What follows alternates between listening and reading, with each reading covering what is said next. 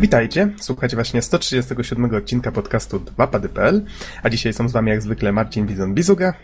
Witam wszystkich słuchaczy. Norbert Geksen-Jarzębowski. Siemanko. I Bartomiej Donsot Tomycyk. Halo, halo. A mówi Adam Naksa-Piętnaście-Dębski, nagrywamy w poniedziałek 16 grudnia 2013. No, tym razem poszło szablonowo. Udało się, panowie. Hurra! Powinienem więcej sypiać. Okej. W takim bądź razie przejdźmy do rzeczy. Co tam się ostatnio ciekawego działo? Newsów nie mamy dzisiaj dużo. W sumie... Ponoć niektórzy gracze dostali, no co szczęśliwcy oczywiście, parowe pudełko. Magiczne parowe pudełko. Ja tam bym nie chciał zaparowanego pudełka. No właśnie. Steambox. No właśnie. Nikogo, jak to skomentowałem. Nie no, bez przesady, wiecie. Dobra, no, temat to jest dość tak intrygujący. To wy panowie powiedzcie, bo jestem tak umiarkowanie pozytywnie nastawiony, więc... No to znaczy, wiesz, o czym tutaj mówić? No tak jak w sumie wspomniałeś, nikogo, nie? Ale tak może już poważnie wspominaliśmy o Steamboxie, czy właściwie o Steam Machine, jak one się teraz nazywają już oficjalnie nieraz. No i już do niektórych trafiły te... Nie jestem pewien, czy to są prototypowe, czy to są już takie komercyjne? Myślę, że... Egzemplarze. Że takie to są takie beta. Prototypy, beta. Beta testers, a faktycznie. Wiesz, pewnie już działa, ale jeszcze bugi będą. Mhm, no właśnie tutaj czytam sobie newsa na Kotaku jednocześnie, bo już redakcja Kotaku przygotowała i rozpakowywanie pudełka. W sumie trzeba przyznać, że to pudełko fajnie wygląda. Sam sprzęt, jak Norbert zauważyłeś przed podcastem, jak taki magnetowid lub ferelka, co? Tak, dokładnie. Wygląda jak taki piecyk z muchadełkiem. Jest brzydki, nie chciałbym, żeby stał u mnie w salonie. Ale ma Linuxa i możecie na nim zagrać całe 5 gier. Znaczy, no może trochę przesadzam, no ale nie ukrywajmy, że gama gier dostępnych na Linuxa jest, no... dość bardzo skąpa w porównaniu z tym, co mamy na PC-ta. To znaczy, może najpierw przejdźmy do jednej rzeczy, mianowicie ten komputer... I ma jeszcze brzydki kontroler. Tak, ten Steam Controller, który ma te takie dwie powierzchnie dotykowe, tak? Nie wiem właściwie, jak to nazwać inaczej, dwa touchpady? Mhm, no coś takiego, tak. Myśmy już o tym zresztą dyskutowali wcześniej. Mhm. Jaka będzie tego funkcjonalność. No i ja szczerze powiedziawszy mam nadzieję, że coś z tego wyjdzie dobrego. Mówiliśmy też o SteamOSie, no i to jest właśnie system, który jest zainstalowany na tym komputerze właściwie, można powiedzieć. Nie wiem, czy... No tak. Można to nazwać konsolą. Na pewno komputerem. Ale próbuję być konsolą w pewnym sensie. Nawet tak na pierwszy rzut oka patrzysz, taki trochę Xbox nowy. Nie? Takie pudełeczko podobnej wielkości mniej więcej, przynajmniej nie wiedziałem w skali tego, ale tak mi się wydaje, że podobnej. Pad jest, no podłączasz do telewizora i powinno być, wiecie, heja, granie, tak? A mi przypomina, kiedyś mój ojciec kupił takiego starego, taki komputer Dell, taki typowo biurowy, gotowy składak za 400. Strasznie mulił i wyglądał bardzo podobnie. Jakie są moje skojarzenia? Mhm. Ale wiecie, tak rozmawialiśmy o tym już nieraz przy jakichś newsach. Na zasadzie pojawiały się informacje na temat samego sprzętu, pojawiały się informacje na temat SteamOS-a. Z kolei teraz SteamOS, jeszcze może tak dodam, został upubliczniony. Co prawda na razie jest to taka wersja, jak to sami twórcy określają,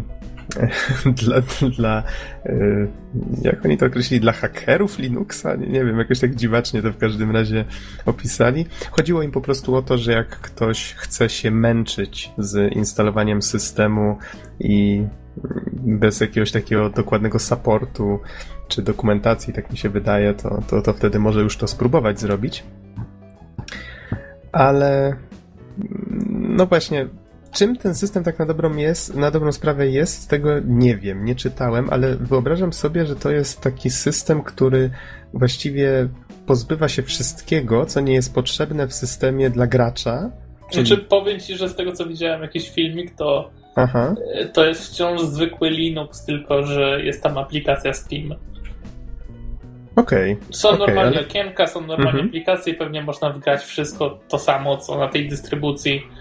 na której bazuje ten system, więc tak, troszkę byłem zdziwiony, bo myślałem, że tam generalnie wszystko jest przerobione na takie na system a la jak dla konsoli, tak? A tam jednak pod tym normalnie uruchomionym Steamem jako aplikacja jest najzwyklejszy w świecie Linux.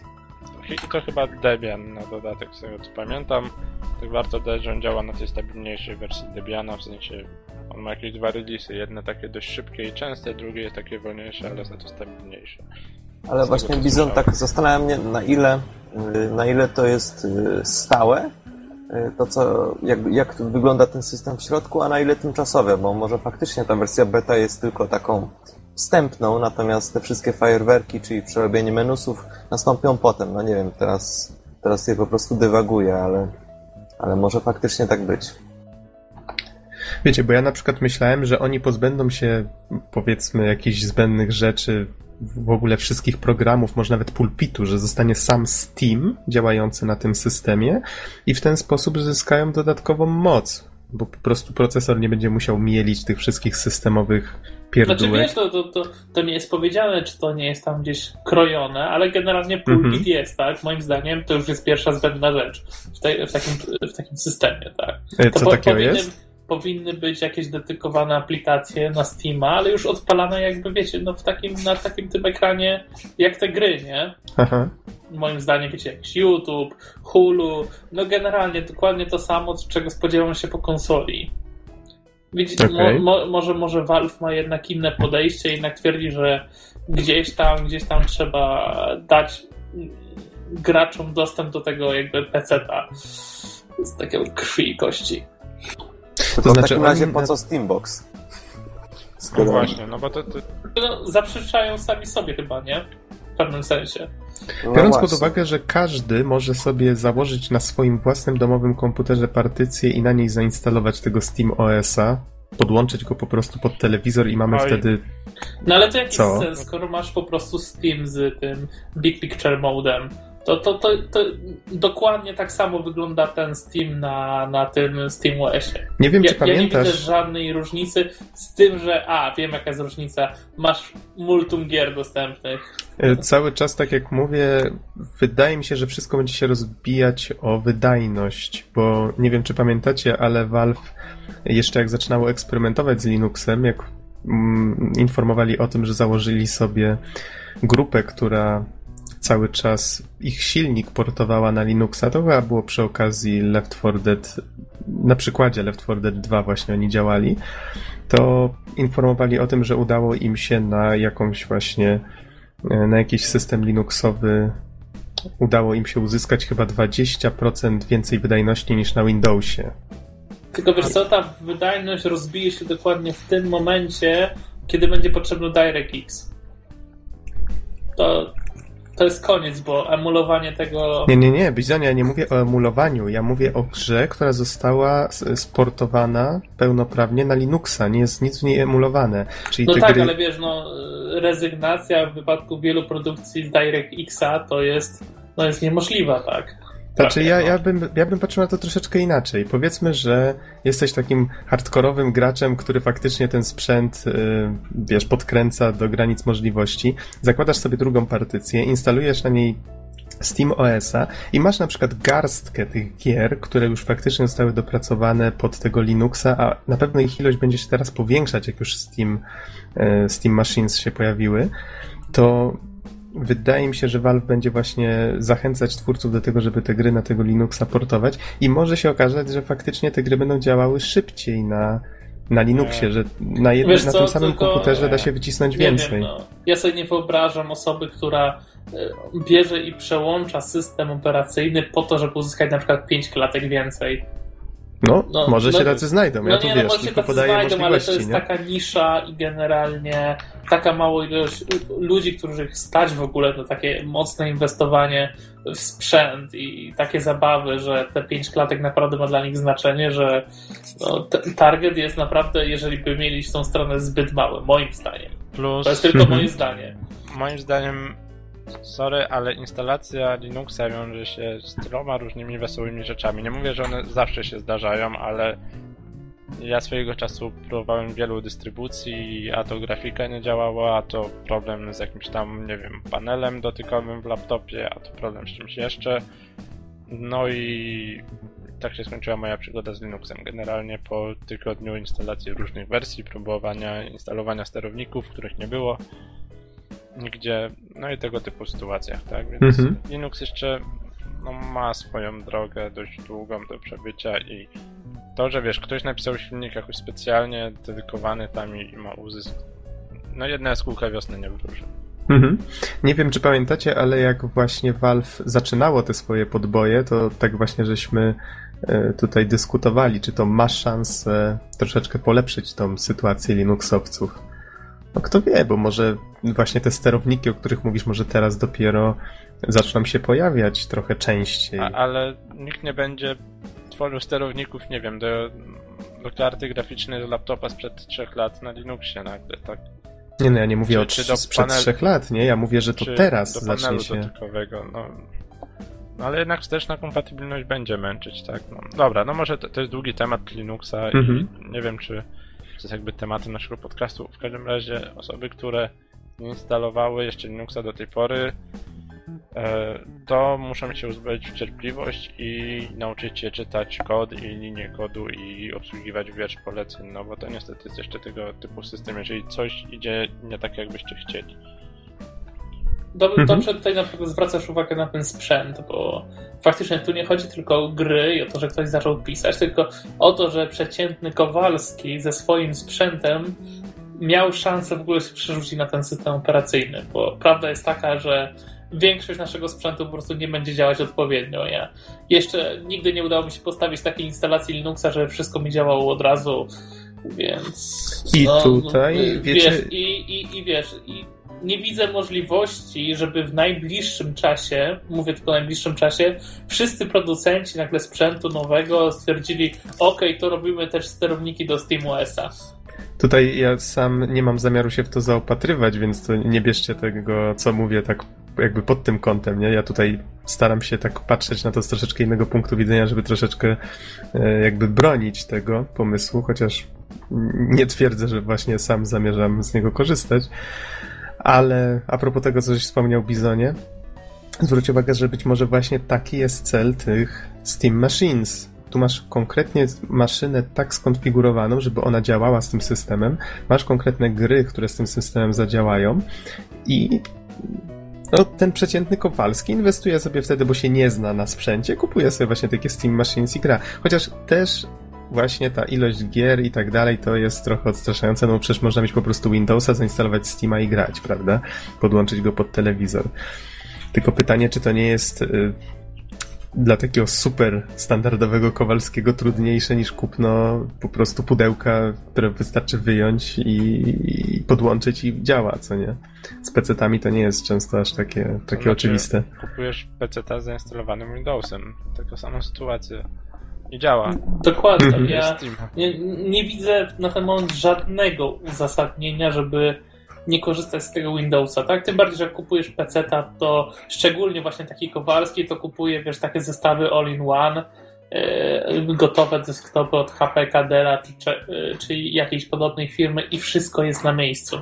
Tu nie ma żadnych pytań, tak? Okej. Wiecie co, tak może ja jeszcze wspomnę. Zgadzam się z Bizonem, tylko tak dodam, że faktycznie nie ma jakichś takich bezpośrednich powodów, więc to Don tylko dodaj, co no ci właśnie, przyszło na myśl. Wiecie co mi przyszło na myśl, to raczej taki ogólny wniosek, że w zasadzie dobra, żeśmy zjechali od góry do dołu ten pomysł Steama, ale tak jak już wcześniej sugerowałem w naszych dyskusjach o Steamie w ogóle, jakby tego typu fejle myślę, że mogłyby zostać przewidziane przez nich. Przecież oni wiedzieli chyba, w co się pakują. I teraz ciekawi mnie, na czym polega haczyk. Czy to się w ogóle jakoś rozwinie? Ja myślę, że tak naprawdę to jest mikroskopijna inwestycja dla nich, jeżeli wiesz. I oni po prostu mogą zaryzykować, nie? To są żadne pieniądze dla takiej firmy, po prostu zrobienie swojego peceta. Po prostu Valve, jakby sama ta firma nie pasuje mi do takiego failu. Oni zawsze mają jakiś ciekawy pomysł i teraz zobaczymy, co z tego wyjdzie. Ja będę po prostu tą sprawę obserwować. Masz na myśli, że jeszcze mogą obrócić to w sukces. Mhm. Bo teraz znaczy, teraz tak wygląda, ale może nagle wyjść jakieś na przykład nowe fakty czy okoliczności, które jednak nie był taki głupi pomysł. No to, tak jak Valve mówię, według mnie oni... opinię do tej pory, to fakt. Według mnie, tak jak wspomniałem wcześniej, oni będą starali się stworzyć te okoliczności, o których Don wspomniałeś, więc myślę, że oni będą działać w tym kierunku. Spokojnie, jeszcze będziemy mieli o czym gadać a propos. Ja to się tylko boję, że... tej maszynki. Że w rezultacie nam rynek gier PC-towych zostanie rozbity na Linuxa i Windowsa, w wyniku czego my jako gracze będziemy mieli jeszcze mniej gier do grania, tak nieważne, czy będziemy mieli rozbicie, tak, i będzie trzeba mieć i SteamOS-a, i Windowsa, i jeszcze coś, no bo część będzie wydawać tu i część tu. No nie wiem, no mnie taka sytuacja drażni po prostu. No tak, bo jeżeli oni pójdą w odpowiednią stronę, czyli zrobieniu de facto z tego w pewnym sensie konsoli, to dojdzie do sytuacji, że jakieś gry zaczną wychodzić tylko na to i znów będziesz po prostu potrzebował mieć kolejne urządzenie w domu. To chyba musi być w drugą stronę. Właśnie zupełnie mnie ta sytuacja nie pocieszy. Pytanie tylko, czy robienie ekskluzywów akurat tylko na ten sprzęt by im się opłacało? Skoro oni prowadzą platformę dystrybucji, w której sprzedają gry i teoretycznie chodzi o to, żeby sprzedać ją jak największej grupie odbiorców. Nie bardzo to obchodzi, czy im się coś... Mogą wypuścić sporo tytułów, które nie będzie im się opłacać. Mhm. Okej, dobra, panowie, to już zostawmy ten temat. Czy coś jeszcze z newsów ciekawego przed przejściem do... Ja mam. Do naszego Xbox One. Ja mam. Wyszedł kącika. Nowy patch do Pokémonów na 3DS-a. Tak? O, a tak. Co w nim dodali? Jakieś tam pierdółki, na zasadzie błędy głównie naprawione, gdzie coś tam, jakiegoś ruchu się nie uczył Pokémon podczas wymiany, tak? Że po wymianie miał się nauczyć, wyewoluować i nauczyć nowego ruchu, to tutaj się to nie zdarzało. Dodatkowo jakiś tam problem z komunikacją z internetem i jeszcze jakiś tam inny taki bug. Nic dużego, nic nie dodają, raczej łatanie dziur. No i poza tym pojawił się filmik, gdzie pokazany jest Pokébank i Pokétransporter. I ukaże się 27 grudnia, więc dla fanów Pokémonów dzisiaj kilka newsów. No i dla tych, którzy nie wiedzą, Pokébank to ma być takie coś, że z naszej obecnej wersji Pokémonów i chyba nawet z poprzedniej też można sobie wrzucić wszystkie nasze poki do tego banku, no i wtedy je swobodnie między wersjami transferować. Słyszałem o czymś takim. Czy to nie było do tej pory na stronie internetowej jakiejś?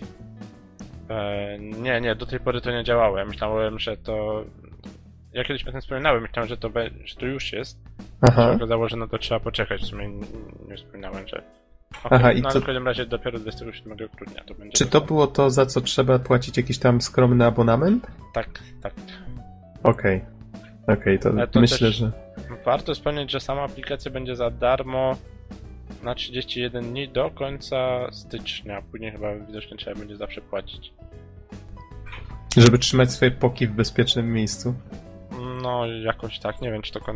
nie znam szczegółów, tak, ale...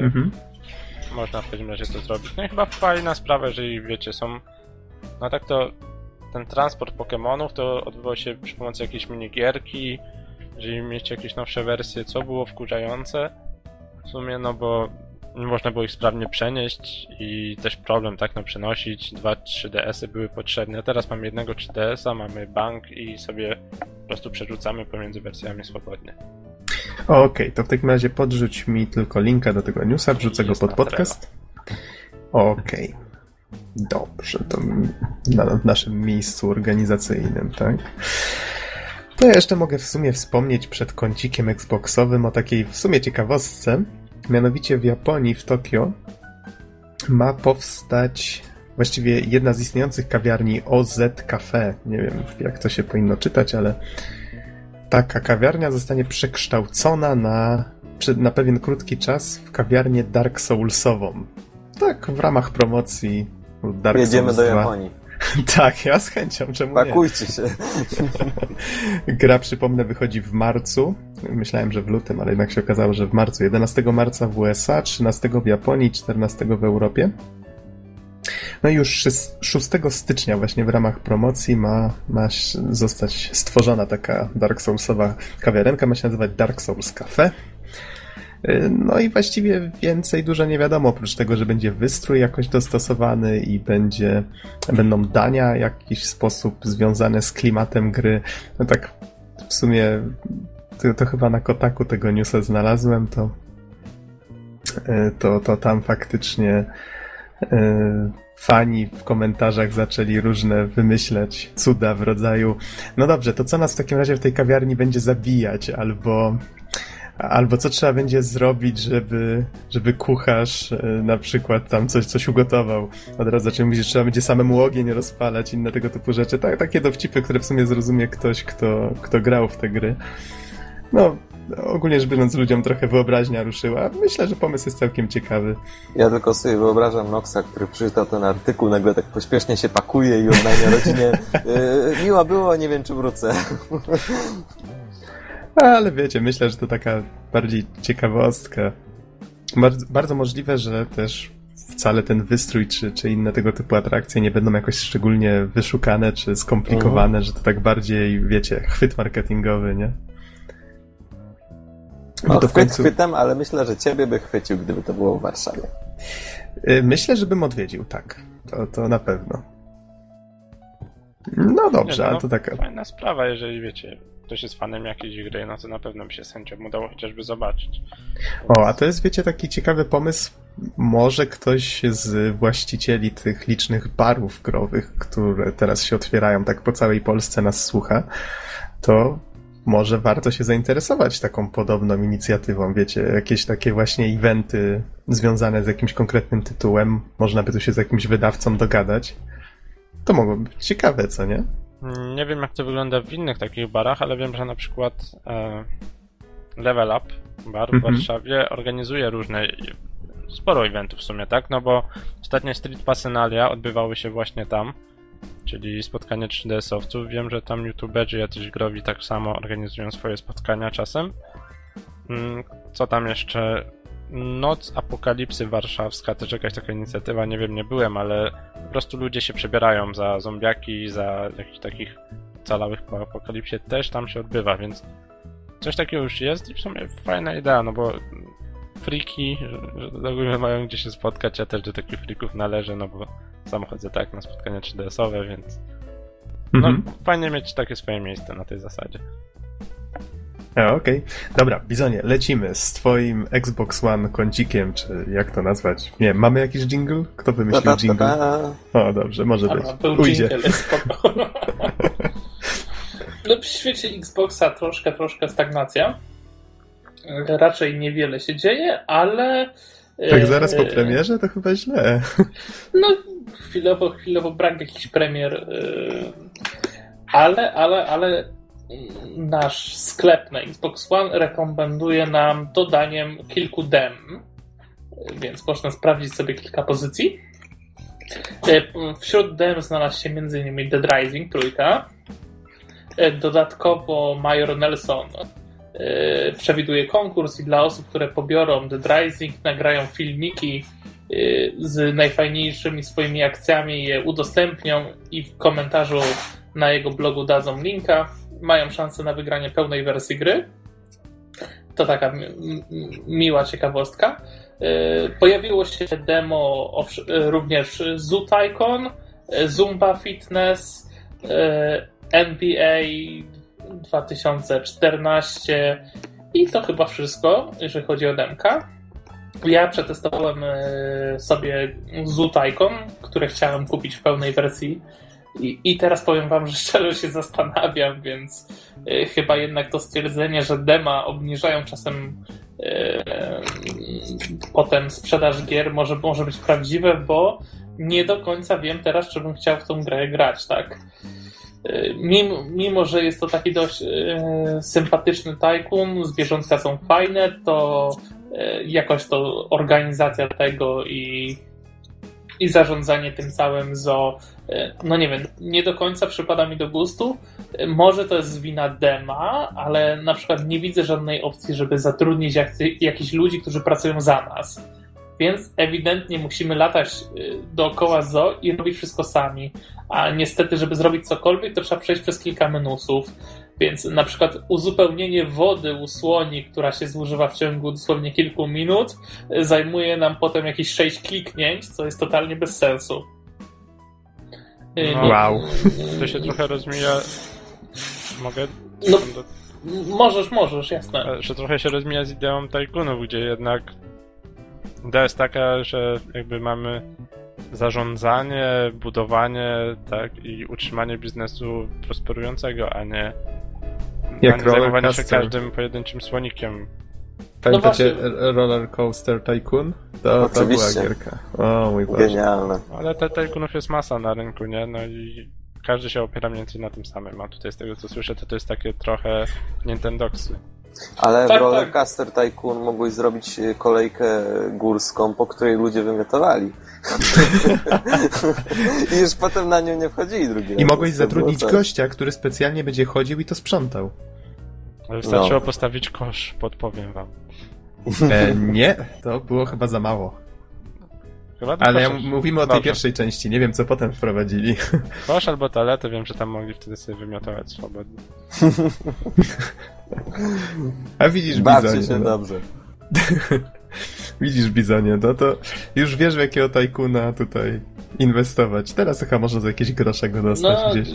Widzisz, no ja się właśnie spodziewałem tajkuna tego typu, a tutaj Norbert trafił w sedno. Tak, każdy zwierzęczym zoo ma swoje osobne statystyki odnośnie głodu i wszystkich innych rzeczy i o każdego trzeba właściwie ręcznie zadbać z osobna, co generalnie niweluje nam zarządzanie jakby całym zoo, a skupianiem się na pierdołach, więc nie do końca czuję tą grę jako taki bardziej rozbudowany tajkun i niezbyt mi się to przez to podoba, tym bardziej, że właściwie sprowadza się do zarządzania zoo w trybie TPP w większości, gdzie po prostu jesteśmy jednym człowiekiem, jakby właścicielem tego zoo, musimy się przemieszczać po tym zoo, na przykład jeżdżąc z pojazdem i wiecie, i zajmować się wszystkimi zwierzętami, karmiąc je ręcznie, wiecie, można kinektem podawać owoce i tak dalej, ale to myślę, że to jest zbyt wchodzenie w szczegóły, żeby nazywać tą grę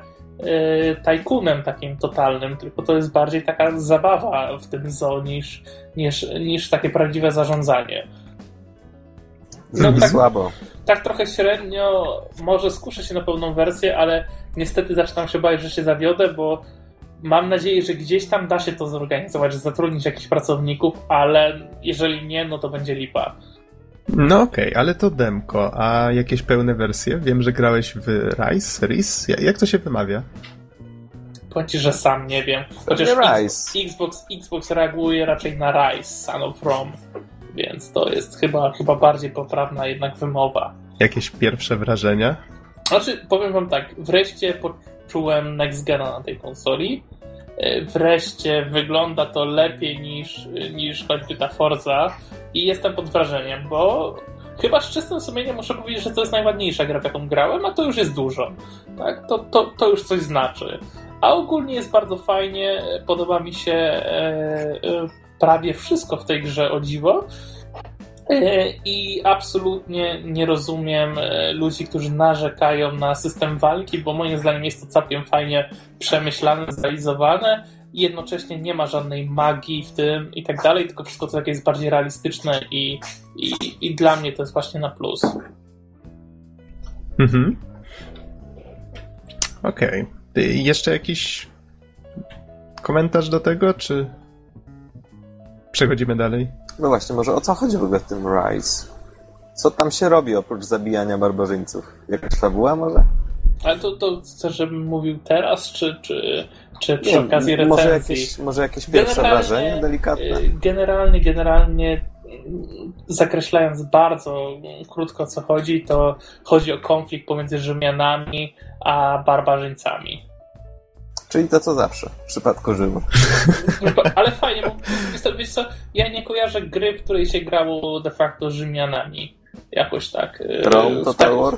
No tak, ale to wiesz, to było takie odniesienie bardziej strategiczne. Nie mówię o strategiach, tak? Tutaj ten setting jest taki bardziej, wiesz, jednoosobowy, jeżeli chodzi o zarządzanie jednocześnie sobie armią trochę, to cały czas jesteśmy tą jedną osobą i to fajnie jest wszystko zbudowane. No i mówię, no grafika naprawdę ryje beret, więc chyba o to chodzi. No z tego co widzę, można odcinać kończyny. Tak. Bardzo fajnie. Jest odpowiednio brutalnie do settingu. Don, nie wiem czy pamiętasz, że w Die by the Sword też można było odcinać kończyny. A ile lat temu to było? Ale jak to wyglądało, Nox? Oj tam, cicho, bo się wyda. I w The Diamond też można w sumie. Ale come on, to jest Rise. To rozumiem, Bizonie, wstrzymasz się z dalszym komentarzem do recenzji, tak? Nie chcę za dużo mówić, ale okay. Po prostu zarówno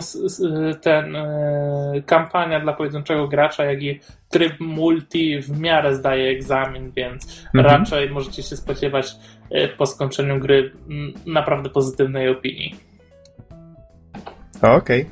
A wiecie, to jeszcze taka ciekawostka w sumie, bo widzę, że na Inner Worldzie nasza ankieta, która już chyba od ponad tygodnia wisi, zadaliśmy pytanie, którą konsolę stacjonarną 8. generacji planujecie kupiliście?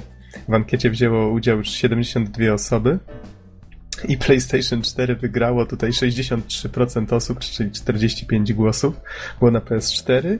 Nie planuję kupować 14 głosów, Wii U 10 głosów i Xbox One 3 głosy.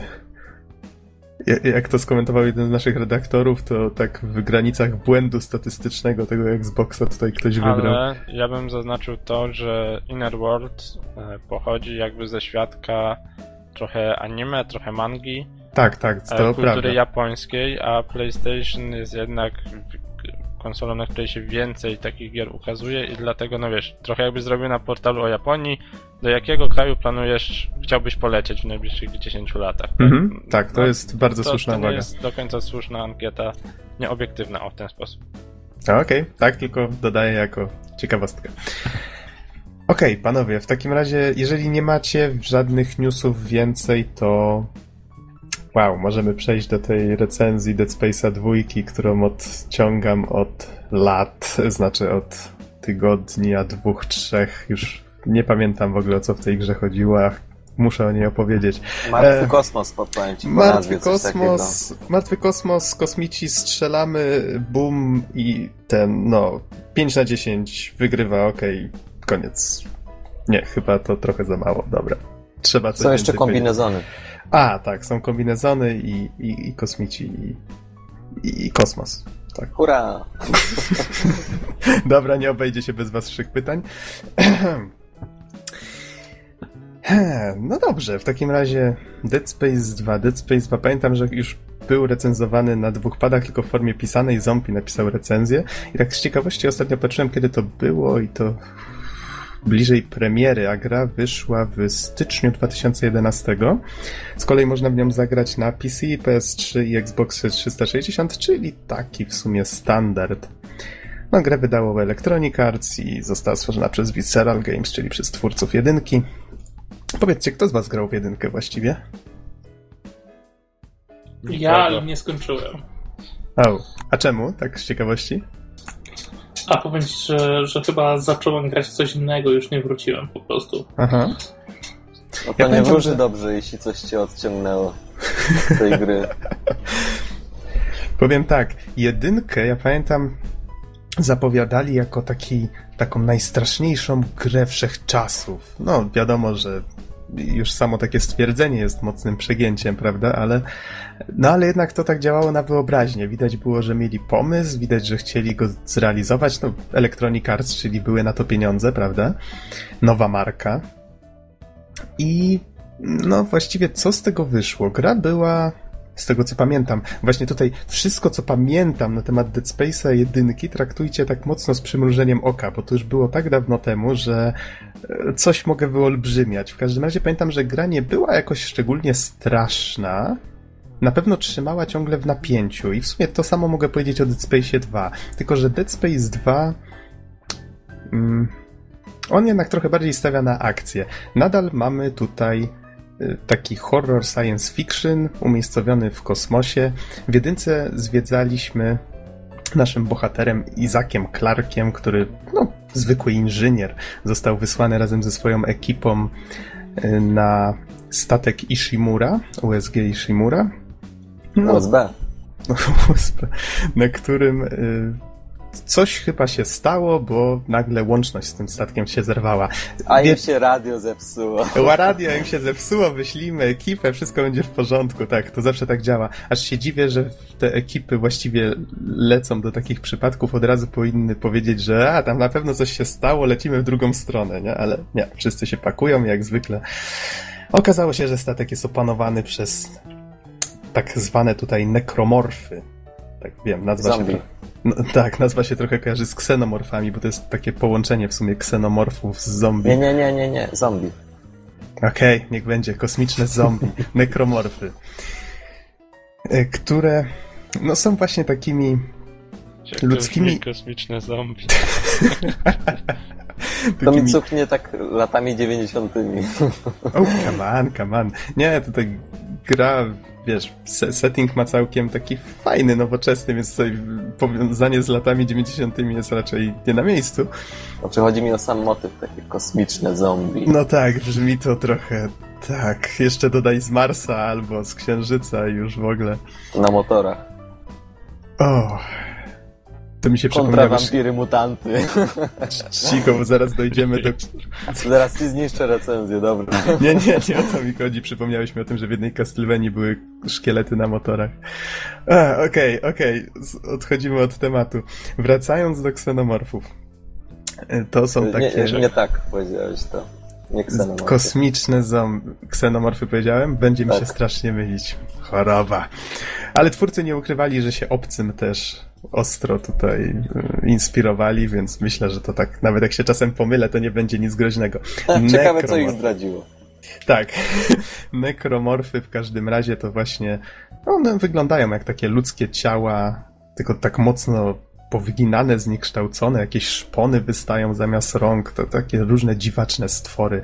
Czasami większe, takie bardziej masywne, innym razem właśnie takie chudsze, szybsze.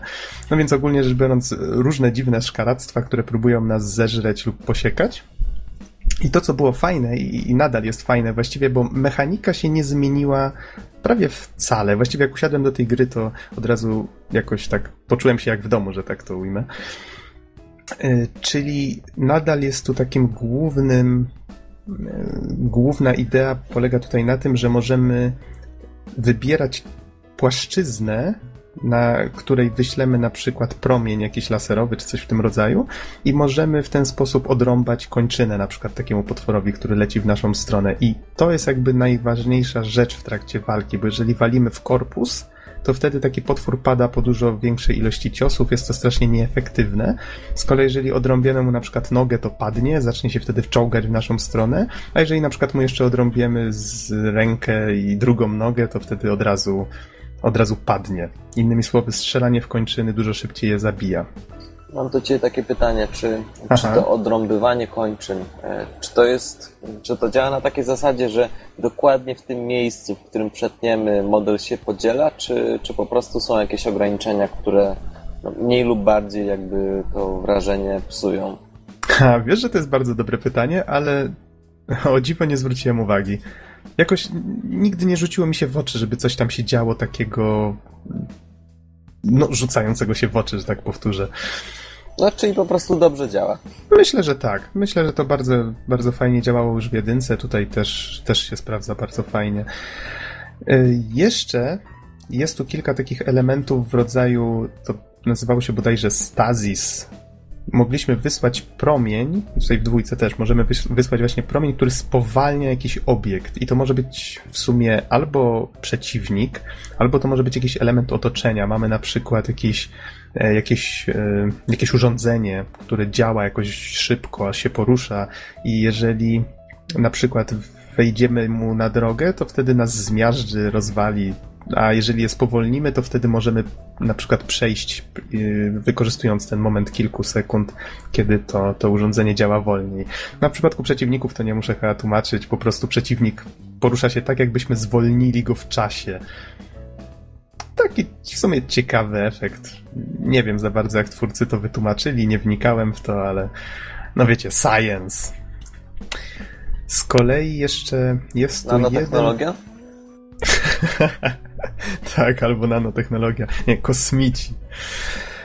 Tak, to było tutaj z tych elementów mechaniki było tutaj stasis i jeszcze coś w rodzaju takiej telekinezy. Możemy przyciągnąć do siebie jakiś obiekt i go odrzucić. Na przykład jeżeli odrąbiemy przeciwnikowi taką łapę z jakimś szpikulcem czy coś takiego, to możemy wtedy przyciągnąć ją do siebie i na przykład następnego przeciwnika przybić do ściany czymś takim. Taki w sumie fajny bajer. Pozytywny. Taki pozytywny akcent, no. Właściwie twórcy bardzo często rozrzucają coś po okolicy, na przykład jakieś wybuchowe kanistry możemy przyciągnąć, wyrzucić i od razu bum, albo kanistry właśnie z tym, nie wiem czy to płyn, czy co to właśnie, co tą stazę pozwala nam wykorzystywać, czyli na przykład wywalamy taki kanister w stronę przeciwników, następuje wybuch i wszyscy w zasięgu tego wybuchu się spowalniają i właśnie taka niebieska aura się wokół nich pojawia i widać, że oni się poruszają dużo wolniej. Z kolei myślę, że to są takie najważniejsze elementy gameplayu. Mamy dużo broni. Tutaj w dwójce jest to o tyle widoczne, że tak jak wspomniałem, gra dużo bardziej stawia na akcję, czyli o ile jedynka widać było, że miała te swoje pomysły twórcy wykorzystywali w taki sposób, żeby jednak czasami gracza przestraszyć, o tyle w dwójce miałem wrażenie, że co prawda niby tak straszą, ale tak nie przejmują się zbytnio tym, jak to robią. Po prostu zasypują gracza przeciwnikami, jak się przestraszy, to się przestraszy. Mam wrażenie, że nie dbali w ogóle o to, żeby zrobić z tej gry horror. Po prostu taką szybką strzelaninę. No i nie jestem tylko pewien, ile z tych broni, które się w grze pojawiają, są nowe.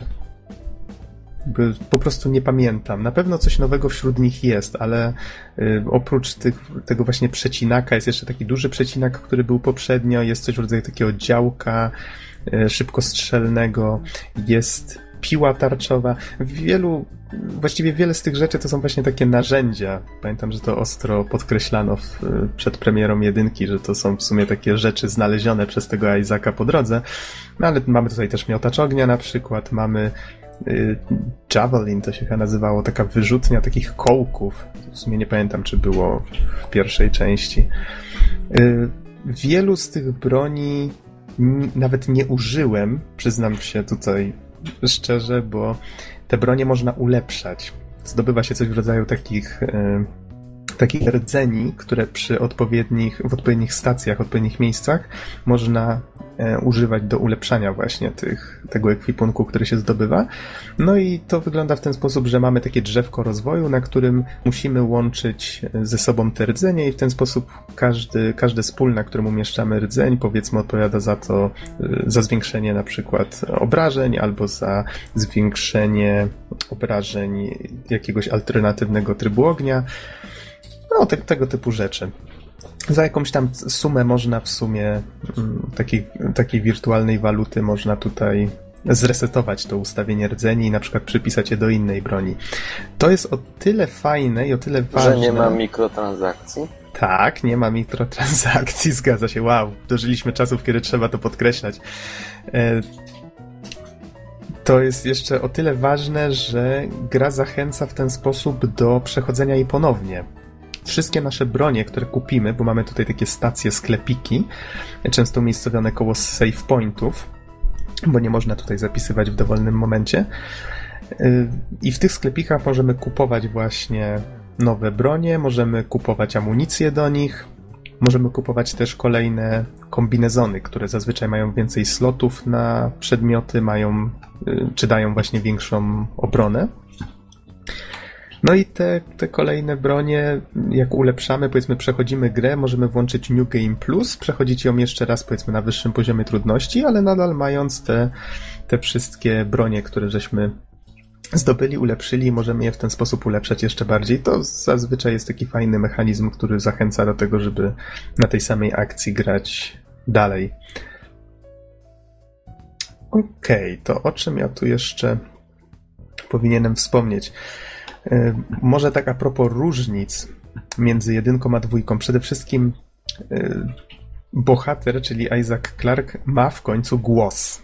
W jedynce to była taka postać troszeczkę, myślę, tak twórcy celowali pewnie coś w rodzaju Gordona Freemana, na zasadzie, że on nic nie mówi, możemy się w niego bardziej wczuć. Tutaj poszli bardziej w stronę filmowości.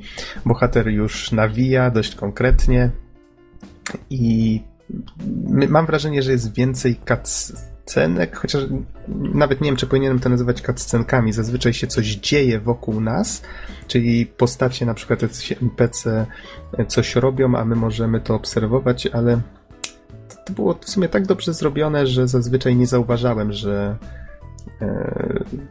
faktycznie chyba odbierano mi wtedy kontrolę nad postacią, więc to w pewnym sensie były cutscenki, ale raczej całkiem nieźle to zrobili, więc to akurat chyba można zaliczyć na plus. O samej fabule, co by tutaj powiedzieć, nie będę tutaj zdradzał, co się działo w jedynce na tej Ishimurze. W każdym razie po tych wydarzeniach, które miały tam miejsce, bodajże akcja przenosi nas 3 lata do przodu. Isaac trafił na jakąś stację kosmiczną, gdzie go wyłowiono z kapsuły ratunkowej, czy co tam było. No niestety po tych wydarzeniach z jedynki troszeczkę rzuciło mu się na głowę, spędził ileś tam czasu w zakładzie dla bardzo, bardzo nerwowo chorych. No i właśnie akcja zaczyna się w momencie, kiedy ktoś próbuje nas odpiąć z łóżka, czy co to takiego tam było. I niestety osoba, która nas właśnie próbuje wyciągnąć z tego szpitala, zostaje na naszych oczach w bardzo brutalny sposób zamieniona w jakiegoś bardzo ohydnego potwora i właściwie się okazuje, że wszędzie są nekromorfy i no shit just got serious, jak to można by powiedzieć. A teraz no ciekawe, właśnie, czy to będzie faktyczne wydarzenie, czy po prostu jemu coś na głowę tak się stało, że mu się to wydaje. To jest właśnie coś, co... Tak, też mi to przeszło przez myśl na samym początku i myślę, że to jest akurat fajny efekt, jaki udało im się uzyskać. Ale w każdym razie... Ale czy są jakieś informacje związane z chory? Jeszcze raz powtórz pytanie, bo cię przerywało. Jest coś z tym powiązanego, że on ma jakieś zwidy i że, nie wiem, jakieś tam akcje mu się tylko wydają, czy jest to zupełnie niewykorzystane? Cieszę się, że o to pytasz. Są dość często takie momenty, w których on ma coś w rodzaju takich wizji. Tutaj nie będę mówił dokładnie, jak ktoś nie grał w jedynkę, ale jest taka postać, która się objawia właśnie Isaacowi. I no powiedzmy wchodzimy do jakiegoś pokoju i nagle ten pokój z sekundy na sekundę zmienia się w coś innego. Widzimy tą postać, która do nas mówi i no dzieją się jakieś takie rzeczy, które widać wyraźnie, że są w jego głowie. On po chwili, wiesz, chwyta się za głowę i ten się rozgląda i okej, idziemy dalej, co nie? Twórcy nas często próbują przestraszyć w ten sposób. No jedziemy sobie windą i nagle się okazuje, że tuż obok nas w tej windzie stoi ktoś inny, nie? Tak dosłownie na ułamek sekundy. Albo wychodzimy właśnie z jakiegoś szybu wentylacyjnego i właśnie Isaac zaczyna się z tą postacią siłować. Ta postać próbuje go na przykład wbić mu w oko jakiś szpikulec czy coś takiego. No takie quick time eventy tutaj też się zdarzają.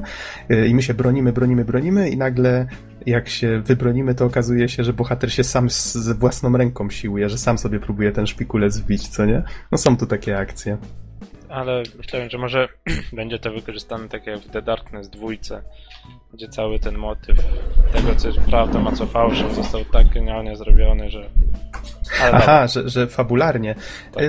Wiesz, nie będę tutaj za bardzo wchodził w ten temat, powiem że nie jest to aż tak dogłębnie tutaj wykorzystane. Faktycznie myślę, że w trakcie gry człowiek tak się zastanawia, czy tutaj twórcy może troszeczkę to bardziej pociągną, ale jednak myślę, że nawet nie sugerują w pewnym momencie za bardzo że takich rzeczy. Tutaj raczej bym nie szedł w tę stronę. Za to fabularnie, tak jak wspomniałem, jest tu chyba trochę więcej postaci. Pamiętam, że w jedynce była właśnie ta załoga, ale chyba ich jakby interakcja między Isaaciem a nimi nie była znowu aż tak rozbudowana, chociaż tak jak wspomniałem, mogę źle pamiętać. Na pewno podobało mi się tutaj był taki moment, w którym jedna kobieta pilnuje na polecenie Isaaca takiego szaleńca, który, no, Isaac myśli, że tamten facet coś wie, być może się mu przyda. I bez przerwy są takie akcje w rodzaju, że ona do nas dzwoni i znaczy dzwoni, tam są takie komunikatory właściwie, że cały interfejs gry jest czymś, jakby to opisać, on jest zintegrowany idealnie ze światem gry. Czyli jeżeli przeglądamy ekwipunek, to Isaac tak na dobrą sprawę wyświetla go sobie jakimś takim rzutnikiem wbudowanym w kombinezon przed siebie go wyświetla, więc cały interfejs, przynajmniej większość interfejsu tak na dobrą sprawę jest zintegrowany ze światem gry. No, na przykład pasek energii mamy na plecach w postaci właśnie takich lampek czy czegoś takiego.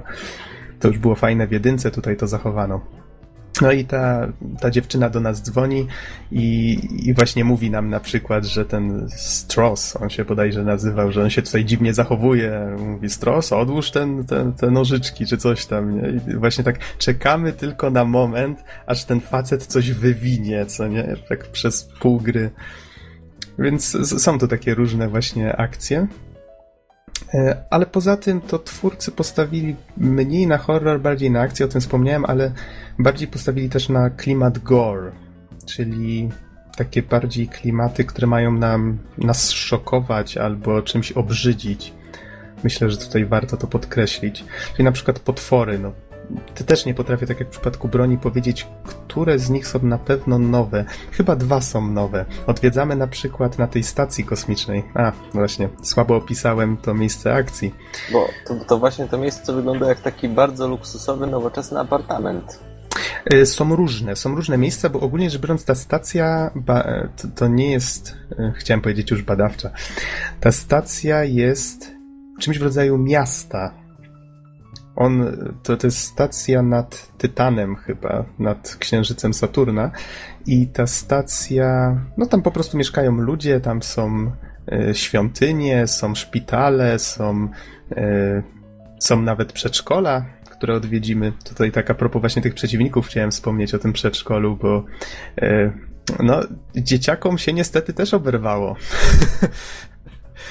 I właśnie w przedszkolu na przykład po raz pierwszy atakują nas takie małe bobaski, wydające z siebie właśnie takie słodkie dźwięki, ale jeżeli damy takiemu jednemu do siebie podejść, to nagle jest takie sromotne boom.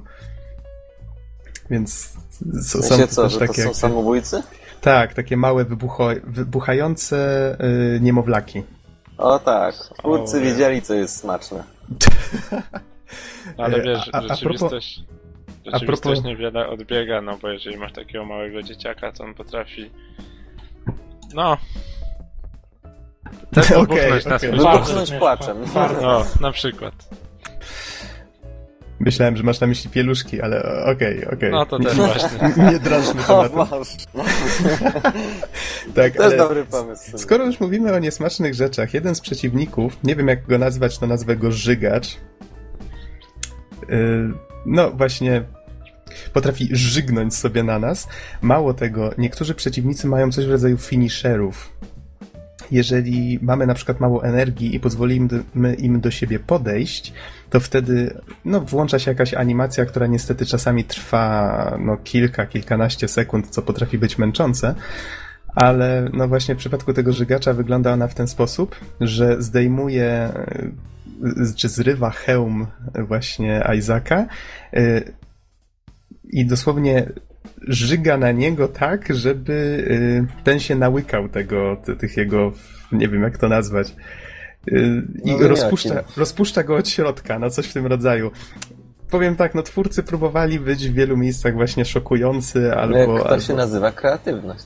Tak, kreatywni. No byli na pewno kreatywni w tych swoich scenach gore, tylko że powiem wam szczerze, że one tak na dobrą sprawę, nie wiem czy to ja jestem jakoś tak uodporniony, nie ruszało mnie to szczególnie, albo po prostu gra nie wygląda już na tyle realistycznie, czy nie wiem jak to ująć.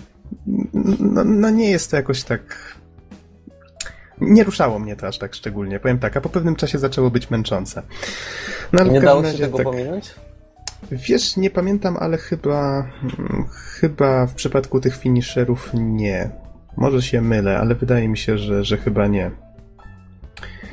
W każdym razie przeciwnicy... na pewno się pojawił jeszcze taki przeciwnik, który przypomina troszeczkę strusia. Czasami się zdarzało, że na przykład wchodziłem do jakiegoś magazynu, były tam porozrzucane różne skrzynki i nagle wystaje z jednej skrzynki jakiś łeb. Chowa się. Znowu gdzieś wystaje, tylko w innym miejscu. W sumie ten przeciwnik miejscami był bardziej śmieszny niż straszny. I one... tak szybko się poruszały, gdzieś tam na granicy widoczności przeskakiwały między tymi skrzynkami, zaczajały się, słychać były jakieś takie dźwięki i z nich wyskakuje zza takiej skrzynki i leci biegiem przed siebie w naszą stronę. I jeżeli go nie powstrzymamy, no to zazwyczaj taki taran kończy się dla nas śmiertelnie. To też był właśnie nowy przeciwnik, a tak to nie pamiętam, co tam... No na pewno były jeszcze takie duże, które pamiętam z jedynki, takie grubasy. Jeżeli się na przykład strzeli im w brzuch zamiast w jakąś kończynę, to wtedy wylatują z nich takie mniejsze robaczki, czy jak to nazwać, których już dużo ciężej się pozbyć, bo się rozłażą po podłodze i wtedy jest z tym problem. Potrzebny jest deratyzator. Polecam na to tą szybkostrzelną broń. Ja właśnie dlatego nie korzystałem z wielu z nich, ponieważ grałem na najwyższym dostępnym poziomie trudności. Tak stwierdziłem, a jedynkę przeszedłem, to chyba sobie poradzę. Ale muszę przyznać, że gra miejscami faktycznie dała mi w kość. Było kilka takich miejsc, które powtarzałem po kilka razy. No i musiałem faktycznie uważać na skórę i oszczędzać naboje. Naboi było bardzo mało. Ja jeszcze starałem się tak nie wydawać zbytnio kasy na różne rzeczy, żeby na przykład móc sobie kupić jakąś lepszą zbroję, jak się pojawi. Poza tym dzięki temu, że powtarzałem różne elementy, to dowiedziałem się też, że w niektórych miejscach przeciwnicy są wybierani losowo. Znaczy może nie w dużej takiej skali, ale zdarzało się na przykład, że przeciwnik zamiast z prawego wyjścia wentylacji wyskakiwał z lewego, albo na przykład w jakimś miejscu coś się pojawiło za mną, albo się nie pojawiło, więc w sumie takie małe elementy, ale fajnie wpłynęły na całokształt. Co do przeciwników, jeszcze taką jedną rzecz sobie zanotowałem, że w dwójce właściwie nie zauważyłem czegoś takiego jak walki z bossami. W jedynce było coś takiego i pamiętam, że bardzo mi się to podobało, bo to były takie zazwyczaj wielkie, klimatyczne potwory. No, jak zwykle dużo ze straszeniem nie miało to wspólnego, ale to były takie fajne walki, na które się czekało zazwyczaj, bo były takimi punktami kulminacyjnymi. Z kolei dwójka zyskała trochę na, jak to nazwać, na płynności. Czyli tak jak w jedynce mieliśmy jakiś fragment statku, coś w nim robiliśmy, walczyliśmy z bossem i szliśmy do innego fragmentu statku. Tak samo tutaj mamy coś w rodzaju takiego ciągu. Nawet nie jestem pewien, czy gra miała tu jakiekolwiek ekrany ładowania. Może coś tam się zdarzyło, ale jak tak teraz pomyślę, to właśnie cała ta wędrówka od początku do końca gry sprawiała wrażenie takiej jednej długiej przygody. To myślę fajnie zrobili, no ale jednak przydałoby się trochę więcej tych walk z większymi bossami. Tego mi tutaj troszeczkę brakowało. Byli jacyś tacy przeciwnicy więksi, których można by nazwać bossami, ale tak na dobrą sprawę albo pokonywało się ich bardzo prosto, albo nie rzucali się na tyle w oczy, żeby ich tak nazwać. No ale już mniejsza o to. Coś, co tu jeszcze wspomnieć. O lokacjach wspomniałem o przeciwnikach, wspomniałem o broniach, o mechanice, o gore.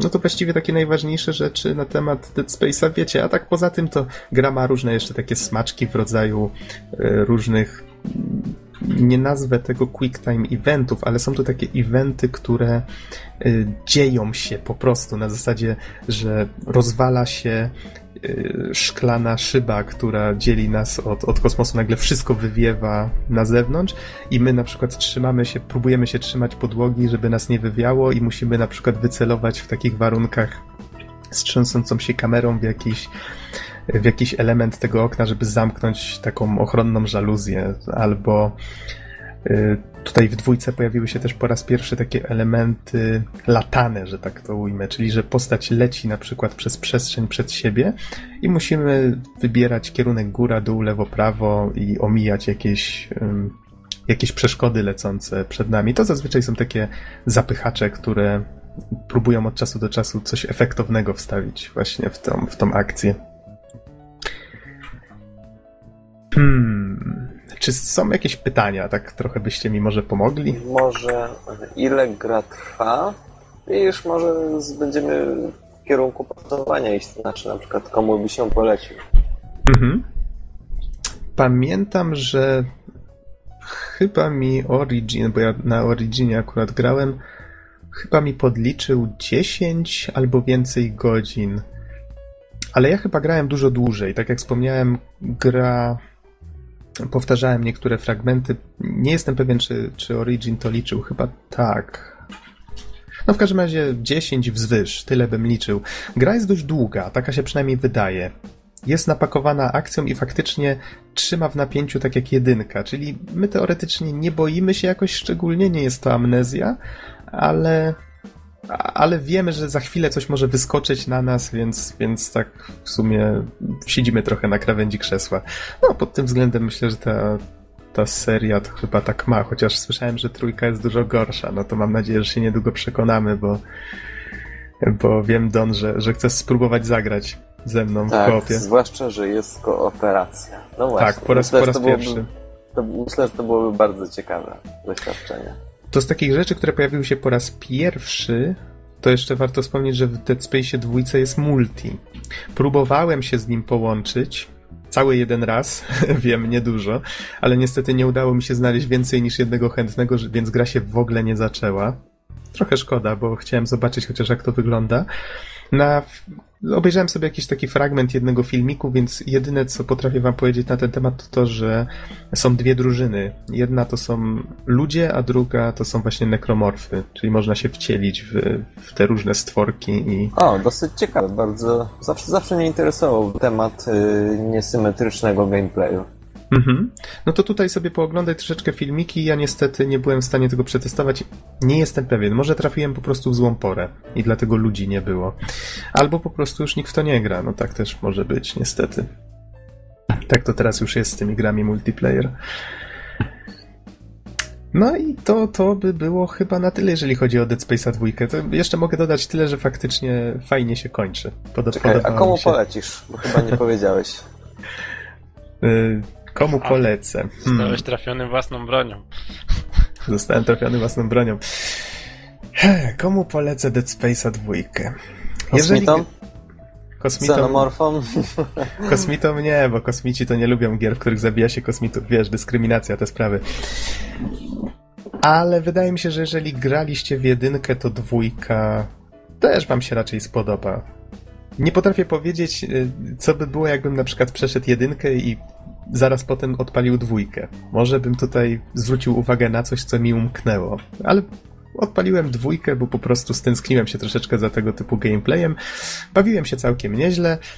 Kilka razy udało mi się podskoczyć na krześle, bo to wiecie, trup wypada z szafy. No, Dead Space jest trochę jak taka fabryka z szaf, więc to w sumie tutaj bez przerwy coś na nas wyskakuje. No, ogólnie rzecz biorąc, myślę, że to jest taki porządny kawał straszaka akcji. No, tak to można ująć. No, ogólnie rzecz biorąc, polecam. No, solidna gra, niewybitna, ale porządna. Porządnie zrobiona i całkiem sporo w niej kontentu. Myślę, że tym akcentem mógłbym zakończyć. Podcast. A właśnie, z tym kończeniem podcastu to nie jest takie pewne. Bardzo możliwe, że dogramy jeszcze fragment, w którym uda mi się... Nie? Nie? Oj, zobaczymy. Może się uda, ponieważ jutro wychodzi The Walking Dead sezon 2. I bardzo fajnie by było o tym wspomnieć. Ja już mam zamówiony preorder, czekam na to. Zobaczymy, bo zostało jeszcze kilka spokojnie dni do... Ja już na Steamie widziałem. Znaczy, na Steamie można kupić, ale czy ściągnąć? A, tego nie wiem. A widzisz, no bo premiera jest 17, no teraz mamy 16, już za godzinę trochę. Za około 21 godzin. Tak jest napisane? Tak. Aha, no to fajnie, bardzo fajnie. No może się uda w weekend w takim razie dograć ten kawałek podcastu i wtedy się je sklei. Ale jeżeli by się nie udało, to co panowie? Chyba musimy życzyć wesołych świąt, nie? No właśnie. A widzicie. Ten podcast pewnie tuż przed świętami trafi do sieci. W takim razie co? Kto składa życzenia? We wish you a Merry Christmas, we wish you a Merry Christmas, we wish you a Merry Christmas and a Happy New Year. To może Bizon, bo Bizon trochę przysnął chyba, co? Ja nie przysnąłem, ja nie składam żadnych życzeń i w ogóle. I w ogóle. Grajcie sobie grzecznie, wyciągajcie konsolę spod choinek i do usłyszenia w następnym podcaście. O, tyle. Okej. I zdrówka życzymy. To do usłyszenia w takim razie w następnym odcinku. Trzymajcie się. Cześć. Na razie.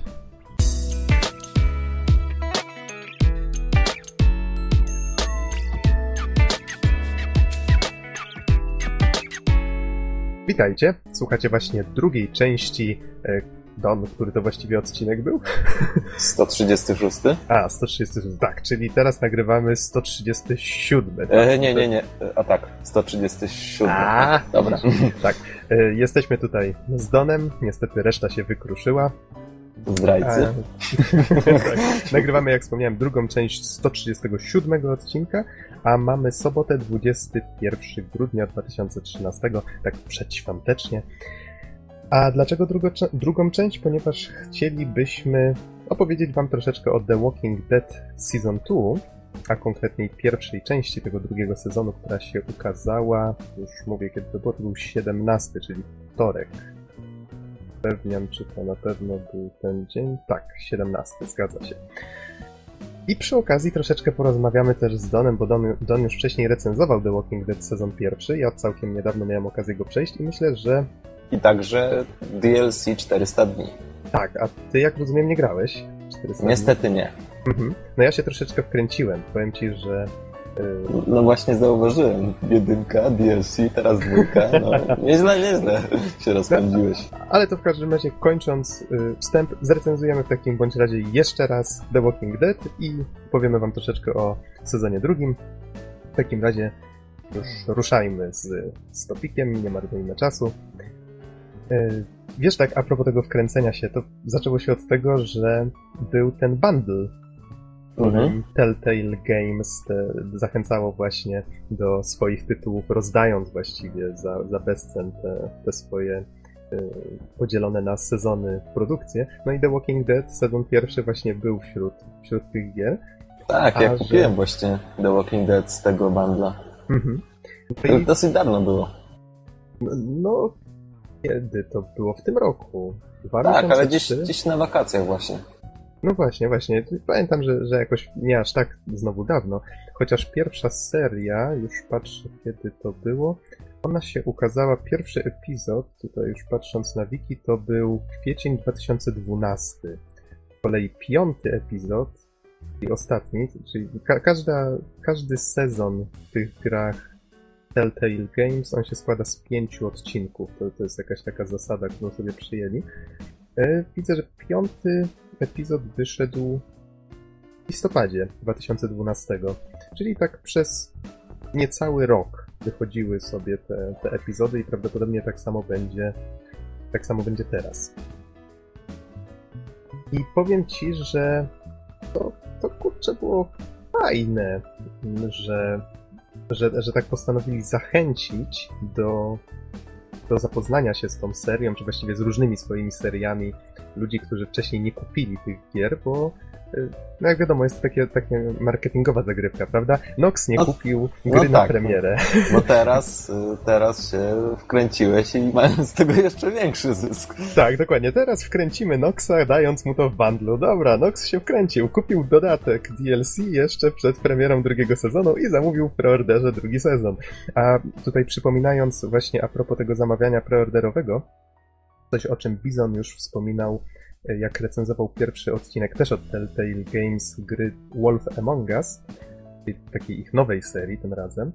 Jeżeli się zamówi w preorderze na ich stronie, to wtedy, oczywiście przed odcinkiem, przed premierą pierwszego odcinka, to wtedy oni zobowiązują się, że, no co prawda na koszt kupującego, ale jednak, że wyślą mu wersję kolekcjonerską DVD całego sezonu, jak już się zakończy. To jest całkiem fajna rzecz i to chyba tylko na ich stronie obowiązuje, więc widać, że choć pojawiają się na Steamie i innych tego typu platformach cyfrowej dystrybucji, to jednak zachęcają do tego, żeby wspierać bezpośrednio firmę na jej stronie. Więc to jest ja myślę, że to jest wspaniała inicjatywa. Wspaniała dlatego, że to jest świetna gratka dla wszystkich kolekcjonerów. To są naprawdę bardzo dobre gry i myślę, że warto je mieć na półce. Mhm. No ja właśnie tak samo stwierdziłem z sezonem drugim, że dałem mu kredyt zaufania, no bo wiadomo, że to jest trochę kupowanie kota w worku, prawda? Chociaż no w przypadku już... Telltale Games właśnie nie byłbym tego pewien, czy takiego kota w worku. No właśnie, wiesz, to porozmawiajmy może zacznijmy od tego, czym te gry Telltale się charakteryzują, jeżeli ktoś jeszcze nie wie. Oni To może ja zacznę, żeby cię trochę odciążyć. Na dobrą sprawę, oni się zaczęli specjalizować w robieniu przygodówek na swoim własnym silniku, który się nazywa Telltale 2. I zrobili na nim zresztą całą masę przygodówek. Od 2005 roku już ćwiczyli. I charakterystyką działania tej firmy jest to, że najpierw biorą jakąś markę i potem opracowują na jej podstawie grę. Tak samo jak zrobili Back to the Future The Game, tak samo The Walking Dead. Co tam było jeszcze? Całkiem niedawno na VGX zapowiedzieli, że będą robić Tales from Borderlands, jeżeli to się miało tak nazywać. Dokładnie. I Game of Thrones. Także widać, że oni po prostu wyspecjalizowali sobie ten model pracy i co tutaj muszę podkreślić, co pewnie już wychodziło wcześniej w moich wypowiedziach, ale im to wychodzi naprawdę świetnie. Dlatego, że na przykład porównajmy sobie Powrót do przyszłości, a The Walking Dead to są zdecydowanie... No, to jest takie jak, nie wiem, Biegun Północny i Afryka. To są takie klimaty, to jest taka różnica i po prostu im to świetnie wyszło. Czyli jakby podchodzą profesjonalnie do każdej marki, do którą biorą na warsztat i naprawdę świetnie im to wychodzi. Także w mojej ocenie warto im dać kredyt zaufania, naprawdę. Mhm. A tutaj może tak już przechodząc bardziej do uściślenia, o co chodzi z tymi przygodówkami, to nie są takie typowe przygodówki point and click. Ja zauważyłem, że ta ich formuła, którą oni sobie przez lata wypracowali, no bo tutaj The Walking Dead było, może się mylę, ale chyba pierwszą grą, którą przeszedłem w całości od nich, tak to grałem jeszcze wcześniej w demko Wolf Among Us, bardzo mi się też spodobało. Te ich przygodówki bardzo dobrze się sprawdzają na padzie. Powiem ci, że ja w The Walking Dead nie grałem na klawiaturze, chociaż grałem na PC-cie, tylko podłączyłem sobie pada od razu. Mhm. I to się bardzo dobrze sprawdza. Wygląda to mniej więcej w ten sposób, że lewą gałką poruszamy postacią albo się rozglądamy, to zależy od kontekstu. Prawą gałką natomiast ruszamy takim kursorem, który zmienia się w zależności od tego, na co nakierujemy i zazwyczaj ten kursor się rozwidla w kilka opcji, czyli na przykład podnieś coś, spojrzyj na to i każda z tych opcji jest przypisana do konkretnego z 4 klawiszy, właściwie przycisków po prawej stronie pada, czyli jeżeli na przykład ja mam pada od PS3, no co prawda musiałem go podłączyć jako pada Xboxowego, bo PC-ty nie mają wsparcia dla PS3-kowego, no to... A masz Sony. No to niestety tak, ja musiałem tak na ślepo troszeczkę się nauczyć, że literka A to jest dolny przycisk, B to jest prawy, X lewy, Y górny, no tak jak to jest na Xboxie. Ale w każdym razie zawsze jakby wszystkie akcje, które możemy wykonać, mieszczą się w tych 4 przyciskach, tak samo ma to miejsce w przypadku dialogu. Czyli jeżeli mamy wybór jakiejś kwestii dialogowej, to zawsze możemy... No to jest podzielone właśnie na te 4 przyciski. Tak, zgadza się. X, Y, A i B. Bardzo podobnie chyba było nawet w tym Mass Effectcie, jeżeli się nie mylę. Chociaż nie, tam było to koło obrotu. Dobra, to tutaj nie będę porównywał w ten sposób. Ale rozumiecie mniej więcej, o co chodzi. Przygodówki, które... Takie fajne przeniesienie przygodówek point and click na takie wspólny interfejs PC-towo-konsolowy. Myślę, że można grać w to dobrze i na jednym, i na drugim. Właśnie, ty grałeś na myszce i klawiaturze? Tak, ja grałem na myszce i klawiaturze. Z tego, co jak to się sprawdzało? Sprawdza się doskonale. To troszeczkę było inaczej, jeśli chodzi o na przykład dialogi, dlatego że po prostu wybierały się strzałkami góra-dół. opcje dialogowe, albo po prostu za pomocą myszy. Już nie pamiętam dokładnie, jak to było, ale wiem, że naprawdę sprawdzało się to świetnie i jakby... Bo niektórych gier, które są tworzone zarówno na konsole, jak i na pecety, widać po prostu jakby pewne kompromisy. Natomiast tutaj wszystko świetnie wyglądało. Na pececie typowo pecetowo, na konsoli troszeczkę zmienione, podpada interfejsy, więc świetnie to się sprawdzało. Ale jeszcze chciałem tylko dodać krótką rzecz a propos tych przygodówek, że istotną sprawą w każdej przygodówce są zagadki. I tutaj Telltale Games, w zależności od tego, jaką markę biorą na warsztat, wybierają, na jakim poziomie powinny stać zagadki. I w przypadku na przykład The Walking Dead zagadki były stosunkowo proste, bo nie w tym rzecz. Nie o to chodzi w tej grze. W tej grze chodzi o wybory moralne i historię. Ja nawet sobie zanotowałem, że jest brak zagadek jako takich, ale to rozwiniemy to może później. Natomiast na przykład w grze Powrót do przyszłości, którą zresztą bardzo polubiłem, traktowałem ją zresztą jako czwarty film i zresztą w mojej ocenie słusznie, zagadki były bardziej rozwinięte, więc to jest też, myślę, że dosyć istotny wątek. Okej, w takim bądź razie, skoro już wspomniałeś o zagadkach, tutaj oczywiście za sekundkę przejdziemy jeszcze do samej fabuły. Ja myślę, że chyba od tego zaczniemy. Albo już może w takim razie do tego przejdźmy, bo już troszeczkę... O co może chodzić w grze The Walking Dead na podstawie znanego serialu i komiksu? No nie wiem, to może być cokolwiek. Tu cię zdziwię. Powiem ci, że ja nie jestem jakimś wielkim fanem gier, filmów czy czegokolwiek o zombie. Znaczy, ja rozumiem, że to się już zrobił popularny gatunek, że takie rzeczy się pojawiają w różnych mediach. Ja to po prostu toleruję, jest przyzwyczaiłem się do tego, ale nie jestem jakimś fanem, jak widzę coś, że jest z zombiakami, to hurra, nie? Na tej zasadzie. Więc... Czy wiesz, fenomen zombie to też jest bardzo ciekawy temat do dyskusji. Nie wiem, czy chcesz, żebym się wypowiadał teraz o nim. Myślę, że to temat rzeka, więc może zostawmy go na inną okazję. W każdym razie w tym przypadku gra zainteresowała mnie o tyle, że bardzo dużo się o niej mówiło i wiele serwisów... też o niej mówiłem. No, ty o niej dobrze bardzo mówiłeś, ale chodzi mi jeszcze o to, że wiele serwisów uznało ją za grę roku 2012. Moim zdaniem słusznie. To już było bardzo zobowiązujące i to jakby przykuło moją uwagę. Stwierdziłem, że kiedyś muszę w końcu to The Walking Dead przejść i zobaczyć dlaczego. To było intrygujące. No i stało się kiedyś, no i mamy Naksa przy padzie. Stało się kiedyś i powiem ci, ta gra w ogóle nie jest o zombie. I to jest świetne. Znaczy, są zombiaki, cała historia dzieje się w trakcie apokalipsy zombie, no bo właściwie... wszyscy wokół zamieniają się w te żywe trupy, nigdzie nie jest bezpiecznie, ale to wszystko jest tylko tłem do historii o ludziach, którzy próbują przetrwać w takich warunkach. I właściwie to jest bardziej historia o tym, ty chyba nawet o tym mówiłeś, bo pamiętam, że zwracałeś na to uwagę, że to jest bardziej historia o tym, jak ludzie właśnie sobie radzą w ciężkich warunkach, nawet pod względem psychologicznym, psychicznym, czyli w sensie, że... No właściwie nawet zwłaszcza psychologicznym. Tak, w samym serialu większość odcinków, oczywiście były tam różne sceny akcji z walką, czy uciekaniem przed zombie, czy chowaniem się, ale niektóre odcinki, a w zasadzie większość, przypomina naprawdę jakiś odcinek serialu Dlaczego ja? Czyli ciągłe jakieś pytania, dyskusje i wątpliwości. Ja tutaj od razu muszę dodać, że choć wspominasz o serialu, to może wspomnimy, że The Walking Dead w ogóle zaczęło się od komiksu. Ja nie jestem zapoznany ani z komiksem, ani z serialem. Wiem jedynie, że gra jest samodzielnym tworem, czyli...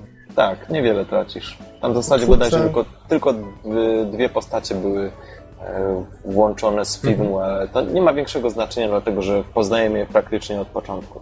Tutaj właściwie twórca komiksu współpracował przy tworzeniu gry, ale nie ingerował w żaden sposób w proces twórczy, więc twórcy mieli tu jakby szansę się wykazać. Jedynie z tego, co wyczytałem na wiki, prosił twórców, żeby nie korzystali z postaci głównego bohatera z komiksu, bo miał co do tej postaci już swoje plany, nie chciał, żeby ktoś w to ingerował. Więc tutaj już przechodząc może w końcu do głównych bohaterów The Walking Dead The Game. Właśnie nie wiem, chciałem jeszcze coś dodać w zasadzie. No proszę, to dodaj.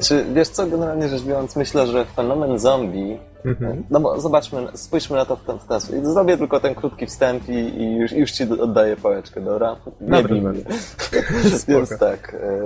Myślę, że fenomen zombie polega na tym, że... No bo zwróćmy uwagę, zombie jako postaci są bardzo nudne. One tam jedzą, chodzą, zabijają, chodzą grupami, jest ich dużo i wszystko. Natomiast tak naprawdę to, co jakby pociąga nas w tych wszystkich historiach, to właśnie tak jak wspomniałeś.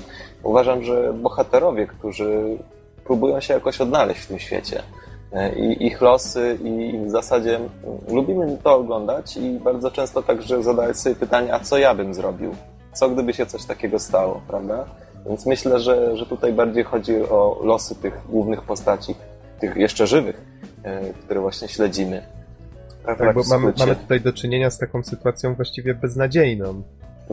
Świat się wokół sypie, a... I co dalej? Właśnie, bo większość historii się kończy tutaj, natomiast właśnie ten i serial, i komiks, i gra podejmują pytanie, i co dalej? Więc dobra, oddaję ci teraz głos, no i lecimy. Więc głównymi bohaterami właściwie gry The Walking Dead są dwie postacie. Jest to Lee, czarnoskóry, no właśnie tutaj ciężko powiedzieć. Sam guy, tak jak go tutaj, jak sam się określa w jednym momencie, ale chciałem powiedzieć, że więzień, który jedzie właśnie do więzienia i zupełnym przypadkiem konwój się, nie chciałem powiedzieć wykoleja, ale jak to można ująć inaczej w przypadku samochodu, że konwój rozbija się o jakieś drzewo, tak, czy zjeżdża z drogi. Nie, to chyba było tak, że został potrącony zombie, ale co właśnie przynajmniej mnie bardzo fajnie zaintrygowało w tym początku, że kiedy było właśnie Lee jest w radiowozie na tylnym siedzeniu i rozmawia z policjantem, a radio nagle zaczyna szaleć. Jest coraz więcej jakichś komunikatów i coraz więcej z drugiej strony zaczyna nadjeżdżać samochodów policyjnych. I to już jest pewien sygnał... w stronę miasta. Tak. I to już jest sygnał, że coś się zaczyna dziać. Czyli już coś jest nie tak. Czyli jest to początek jakby całego zamieszania. Jeszcze nikt nie wie, że właściwie dzieje się coś złego. Znaczy przynajmniej Lee razem z tym konwojantem nie mają o tym zielonego pojęcia. Nagle pojawia się jakiś zombiak i no, tu się właściwie wszystko zaczyna. Lee odzyskuje wolność, chociaż no właśnie w jakim świecie tę wolność odzyska, to już jest zupełnie inna historia. I bardzo szybko natrafia na pusty dom, w którym, jak się okazuje, jedyną osobą, która pozostała przy życiu, jest mała dziewczynka, która się nazywa Clementine. I to jest właśnie druga postać główna w całej tej historii. Może nawet najważniejsza, tak na dobrą sprawę, ponieważ gracz kontroluje bezpośrednio postać Lee, ale wszystkie wybory moralne, czy coś, o czym jeszcze nie wspomnieliśmy, ale jest tutaj bardzo istotne, wszystkie decyzje i wybory między złem a większym złem, właściwie nawet nie wiem, czy można powiedzieć większym złem, to nie ma czegoś takiego jak dobry wybór. Większość decyzji, jakie musimy podjąć, to jest między złą decyzją a złą decyzją. Ja bym nawet powiedział, że pasuje tutaj bardziej określenie, że te wybory są czysto polityczne. Znaczy na przykład, kiedy mamy do wyboru, kogo nakarmić zbyt małą ilością pożywności, to ja sobie trochę kalkulowałem, w sensie... Pożywienia chyba. Jak dam... Ja powiedziałem coś innego? Chyba żywności. Co powiedziałem? Zrozumiałem pożywności. Okej, nie ma... Nie. Czy pożywienia, whatever. W każdym razie ja sobie tak kalkulowałem. Jeśli dam temu, to on nie będzie lubić, tak? Tak, dokładnie. Ja stwierdziłem na przykład, okej, w grupie mamy dzieci. Trzeba najpierw nakarmić dzieciaki, co nie? A może ktoś nawet... później wspomni. I się okazało, że faktycznie jedna postać potem wypominała, że ej, to i tamto. Ale wiesz co, Lee? Fajnie, żeś nakarmił najpierw dzieciaki. Jesteś dobry gość, nie? I ta gra zwraca uwagę na takie rzeczy. To jest fajne, bo gracz ma przez to wrażenie, że czegokolwiek by nie robił, może nie ma to jakiegoś super wpływu na historię, bo ona nie jest jakoś szczególnie nieliniowa. Ona ładnie udaje, że jest nieliniowa. Zupełnie tak jak Heavy Rain czy Fahrenheit. Myślę, że tutaj twórcy z Telltale Games nawet lepiej chyba podeszli do tematu od Davida Cage'a. Myślę, że tą jego formułę sobie troszeczkę zapożyczyli i chyba zrobili ją nawet lepiej od niego.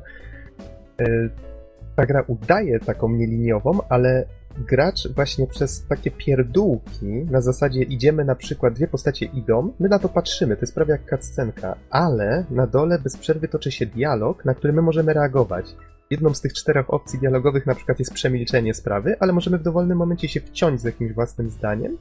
Te postacie zapamiętują to i potem mogą na przykład w jakiejś sytuacji to o tym wspomnieć, albo właśnie tutaj ta rzecz, do której zmierzałem, ale przeszliśmy troszeczkę na inny temat, że Clementine chłonie te wszystkie informacje i dlatego jest jakby tą ważniejszą postacią, bo my wiemy, że mamy bezpośredni wpływ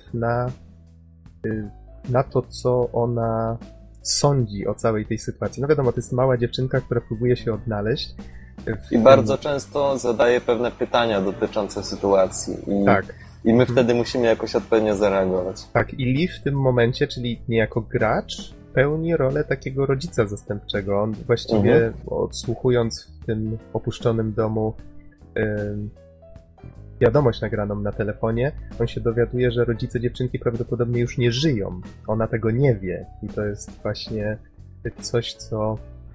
Taki jeden z wątków, który gna fabułę, znaczy nie wiem, czy można powiedzieć, że gna fabułę, ale na pewno pojawia się w pewnym momencie, bo bohaterowie podróżują przez Stany Zjednoczone i jakby zmierzają powoli w kierunku, w którym dziewczynka wie, że jej rodzice spędzali wakacje i ona cały czas ma tą świadomość, że być może ich odnajdzie. Z kolei Lee wie, że to właściwie nie jest... No, że jest duża szansa, że oni już dawno nie żyją. Więc tutaj mamy troszeczkę... Że sobie taki... chodzą gdzieś indziej. Tak na takie mają nieobecne spojrzenie i w ogóle. Tak, dokładnie. Chociaż oczywiście pojawiają się tu też inne wątki, bo znajemy inne postacie i każda z nich niejako też ma powód, żeby w tym kierunku też zmierzać. Więc to jest jakby taki wątek przewodni pierwszego sezonu, tych wszystkich 5 odcinków, bo każdy z tych odcinków z osobna, on opowiada jakąś taką osobną historyjkę. Na przykład w pierwszym, tutaj za mocno oczywiście nie spoilując, bo fabuła jest tu najważniejsza, powiedzmy sobie szczerze, gameplay jest tu symboliczny, ale raczej na drugim miejscu. Fabuła jest, gra tutaj główne skrzypce i myślę, że to jest najfajniejsze w tych grach Telltale Games. I na przykład w pierwszym odcinku mamy okazję razem z Lee odwiedzić miasteczko, w którym się urodził. On tam wraca po wielu, wielu latach i no właśnie niestety w niezbyt miłych okolicznościach, więc jak można się domyślić, tutaj też różne rzeczy się zdarzają. No i wychodzi jego przeszłość. Tak, no wychodzi jego przeszłość. Właśnie teraz pojawia się bardzo ciekawe zagadnienie. Czy w tym nowym świecie ta przeszłość ma jakiekolwiek znaczenie, czy z kolei jest zupełnie inaczej, że to już kiedyś było, ale już teraz jesteśmy w zupełnie innym świecie i teraz liczy się coś innego, więc gra zadaje całą masę takich przeróżnych pytań i stara się na nie odpowiadać, znaczy może nie inaczej odpowiadać, ale jakoś skłaniać do przemyśleń samodzielnych na ten temat. Więc myślę, że no kurczę, no nie będę się tutaj cały czas powtarzał, ale wiem, że nie lubicie jak to robię, ale no jednak faktycznie masz tutaj rację i fabuła jest nie dość, że bardzo ważna, to jeszcze super ważna i przede wszystkim, co mnie cieszy osobiście, że bardzo dobrze spełnia swoją rolę. W innych odcinkach na przykład mamy tutaj jakiś wątek związany z tym, że grupa potrzebuje jakiegoś wsparcia, żeby dalej funkcjonować, albo mamy wątek podróży, no, różne tego typu wątki przewodnie. Każdy odcinek ma taki wątek, który w jakiś sposób sprawia, że ten odcinek trzyma się jakby takiej całości i stanowi jednocześnie taką osobną historyjkę, ale z drugiej strony jest częścią całego sezonu, całej jakiejś takiej spójnej historii. Z kolei tak może już wchodząc troszeczkę bardziej w tą psychologię, tutaj myślę, że warto wspomnieć o co dokładnie chodzi. Mianowicie twórcy, scenarzyści świetnie mieszają różne charaktery tych postaci. No nie wiem, na przykład trafiamy na jakiegoś choleryka z córką, która stara się przewodzić całej grupie, albo takiemu zwykłego... Albo spotkam na przykład takiego zwykłego gościa, który ma rodzinę na karku, w sensie ma żonę, ma dziecko i musi jakby też jakoś sobie radzić, dbać o nich. I to wszystko się tak łączy w taką wybuchową mieszankę. Nagle się na przykład okazuje, że że syn właśnie tego gościa o mało nie został ugryziony, ale ten choleryk na przykład twierdzi, że prawdopodobnie został ugryziony, trzeba się chłopaka pozbyć, nie? I no wiadomo jak reaguje ojciec, nagle próbuje tamtego gościa, wiecie, traktuje go jak agresora, no grozi, że mu zaraz przywali albo go w ogóle utłucze, prawda? Tam córka od razu też staje w obronie ojca, więc innymi słowy bez przerwy stajemy tutaj między młotem a kowadłem i to gracz często musi podjąć na przykład tą decyzję, po której stronie stanie, czy stanie w czyjejś obronie, czy komuś zagrozi. Albo nie stanie w niczyjej obronie i na przykład tak. Przez to straci zaufanie i jednej i drugiej strony. Tutaj cały czas padają takie pytania i padają takie trudne decyzje. Tak jak mówię, no to jest taka polityka troszeczkę. To, co można tutaj uznać w sumie za, no nie wiem, czy za wadę. Tak jak wspomniałem, ta gra mimo wszystko jest w większości liniowa. Ona tak fajnie udaje, że jest nieliniowa. Te wybory, one no, są właściwie między taką złą a złą opcją, ale z reguły zdarza się, że mamy wpływ na przykład na to, kto przeżyje lub ktoś nie przeżyje. Czasami to są takie kosmetyczne rzeczy, że jakaś postać coś zapamięta i o tym wspomni. I to też jest fajne, bo mamy wpływ na to, że to faktycznie jest świat, który my troszeczkę kreujemy. Ale gdyby tak spojrzeć na tą historię, na jej bieg, to właściwie nic się nie zmienia. Ona i tak toczy się tak, jak się miała toczyć.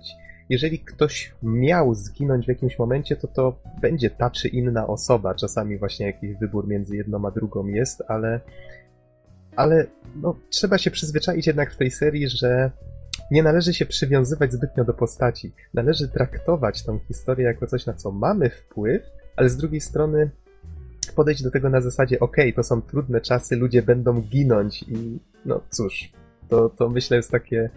Albo odchodzić, trochę... no nie upraszczajmy do tego tylko. Tak, dokładnie. W każdym razie do czego zmierzam, chodzi mi o to, że niektórzy mogą się poczuć tak, że ja tu się staram robić wiele rzeczy dobrych, na zasadzie tak jak w niektórych grach, że wybieram same dobre opcje, staram się być dobrym wujkiem, więc liczę na to, że najlepiej wszyscy przeżyją i wszystko będzie fajnie i skowronki. Ale no właśnie nie za bardzo. Tutaj nie działa to w ten sposób i trzeba brać pod uwagę, że choć my podejmujemy pewne decyzje, to Lee nie jest w tej historii pępkiem świata, czyli ludzie i tak, te postacie, oni i tak będą podejmować własne decyzje, będą się rodzić jakieś osobne konflikty, na które niekoniecznie będziemy mieli taki wpływ, jaki byśmy chcieli. My możemy próbować załagodzić sytuację, my możemy próbować rozmawiać z obiema stronami, ale nie zawsze mamy wpływ na to, jak to się skończy.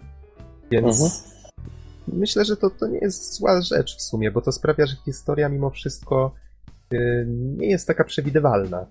Czy wiesz co, ja powiem ci, że już w swojej recenzji wspomniałem, że bardzo często, co mnie irytuje, w grach, w których mamy do czynienia z wyborami, są opcje dobry wybór i w ostateczności dobre zakończenie, średni wybór, średnie zakończenie, no i złe wybory, czyli to prowadzi do złych zakończeń. I strasznie mnie to irytowało, dlatego że no właśnie ukończysz grę, powiedzmy na zakończeniu tym, umownie nazwijmy je średnim albo złym, no i wchodzisz na YouTube'a, żeby zobaczyć dobre, bo chcę zobaczyć dobre zakończenie. Natomiast tutaj mamy zupełnie inną sytuację.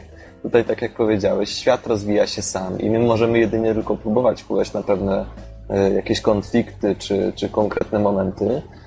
Natomiast ja się nie czułem jakby, że jakby sposób, na jaki ukończyłem grę, był jakiś niepełny lub zły. To po prostu była moja historia. W takim świecie, podjąłem takie wybory, no i już.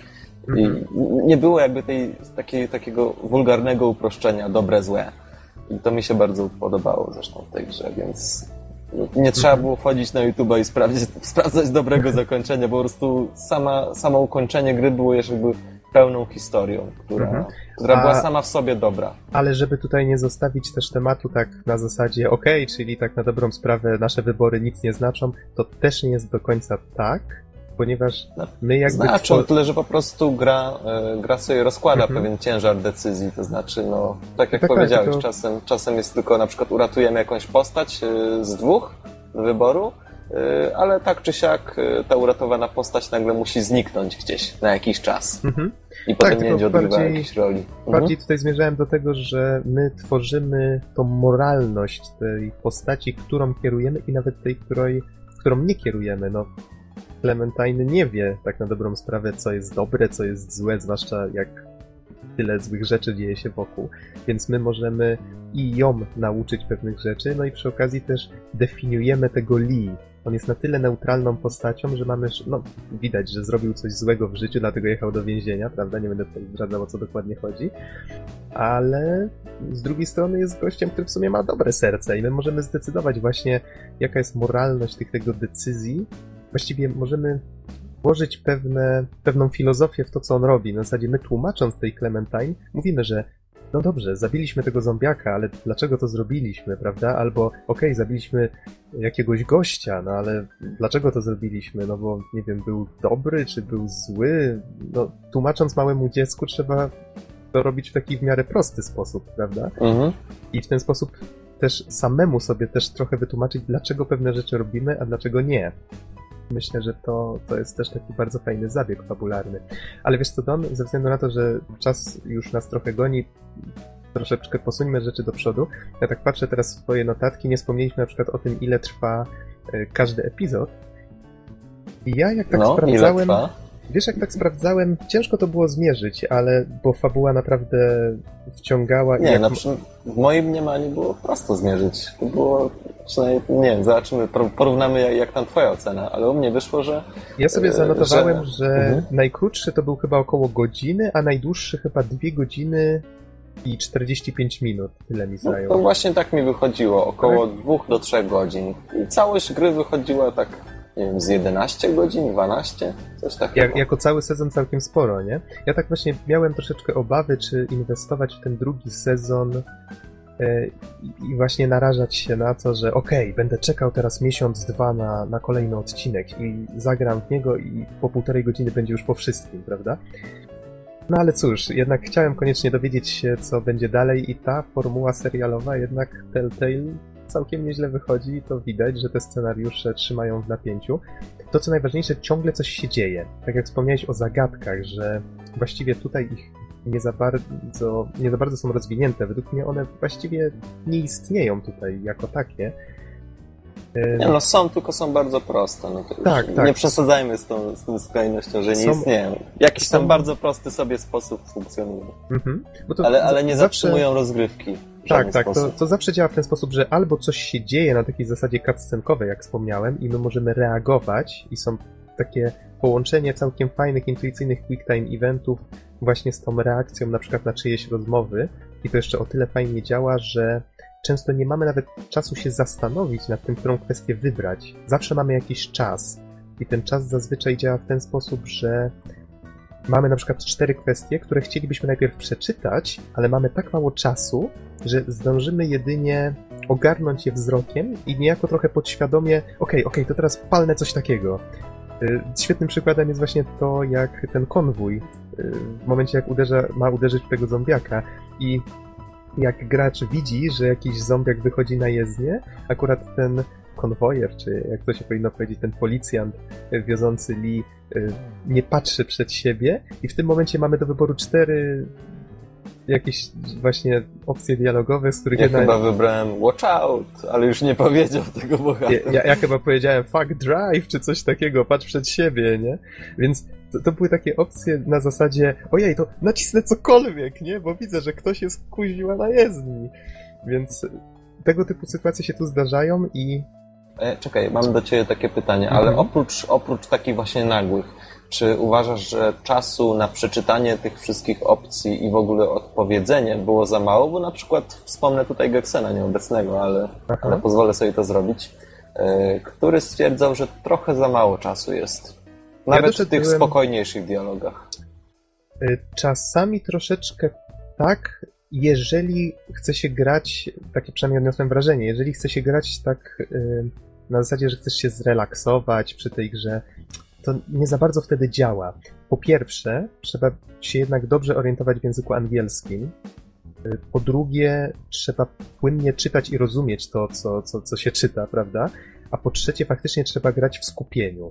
To nie jest taka gra, w którą można grać właśnie tak relaksując się i pomijając jakby te kwestie dialogowe. Tutaj trzeba się skupiać, bo w każdej chwili może się coś takiego wydarzyć albo jakiś dialog się pojawić, na który będziemy musieli natychmiastowo zareagować. I według mnie to może być wada, ale też zaleta. To zależy czego kto oczekuje.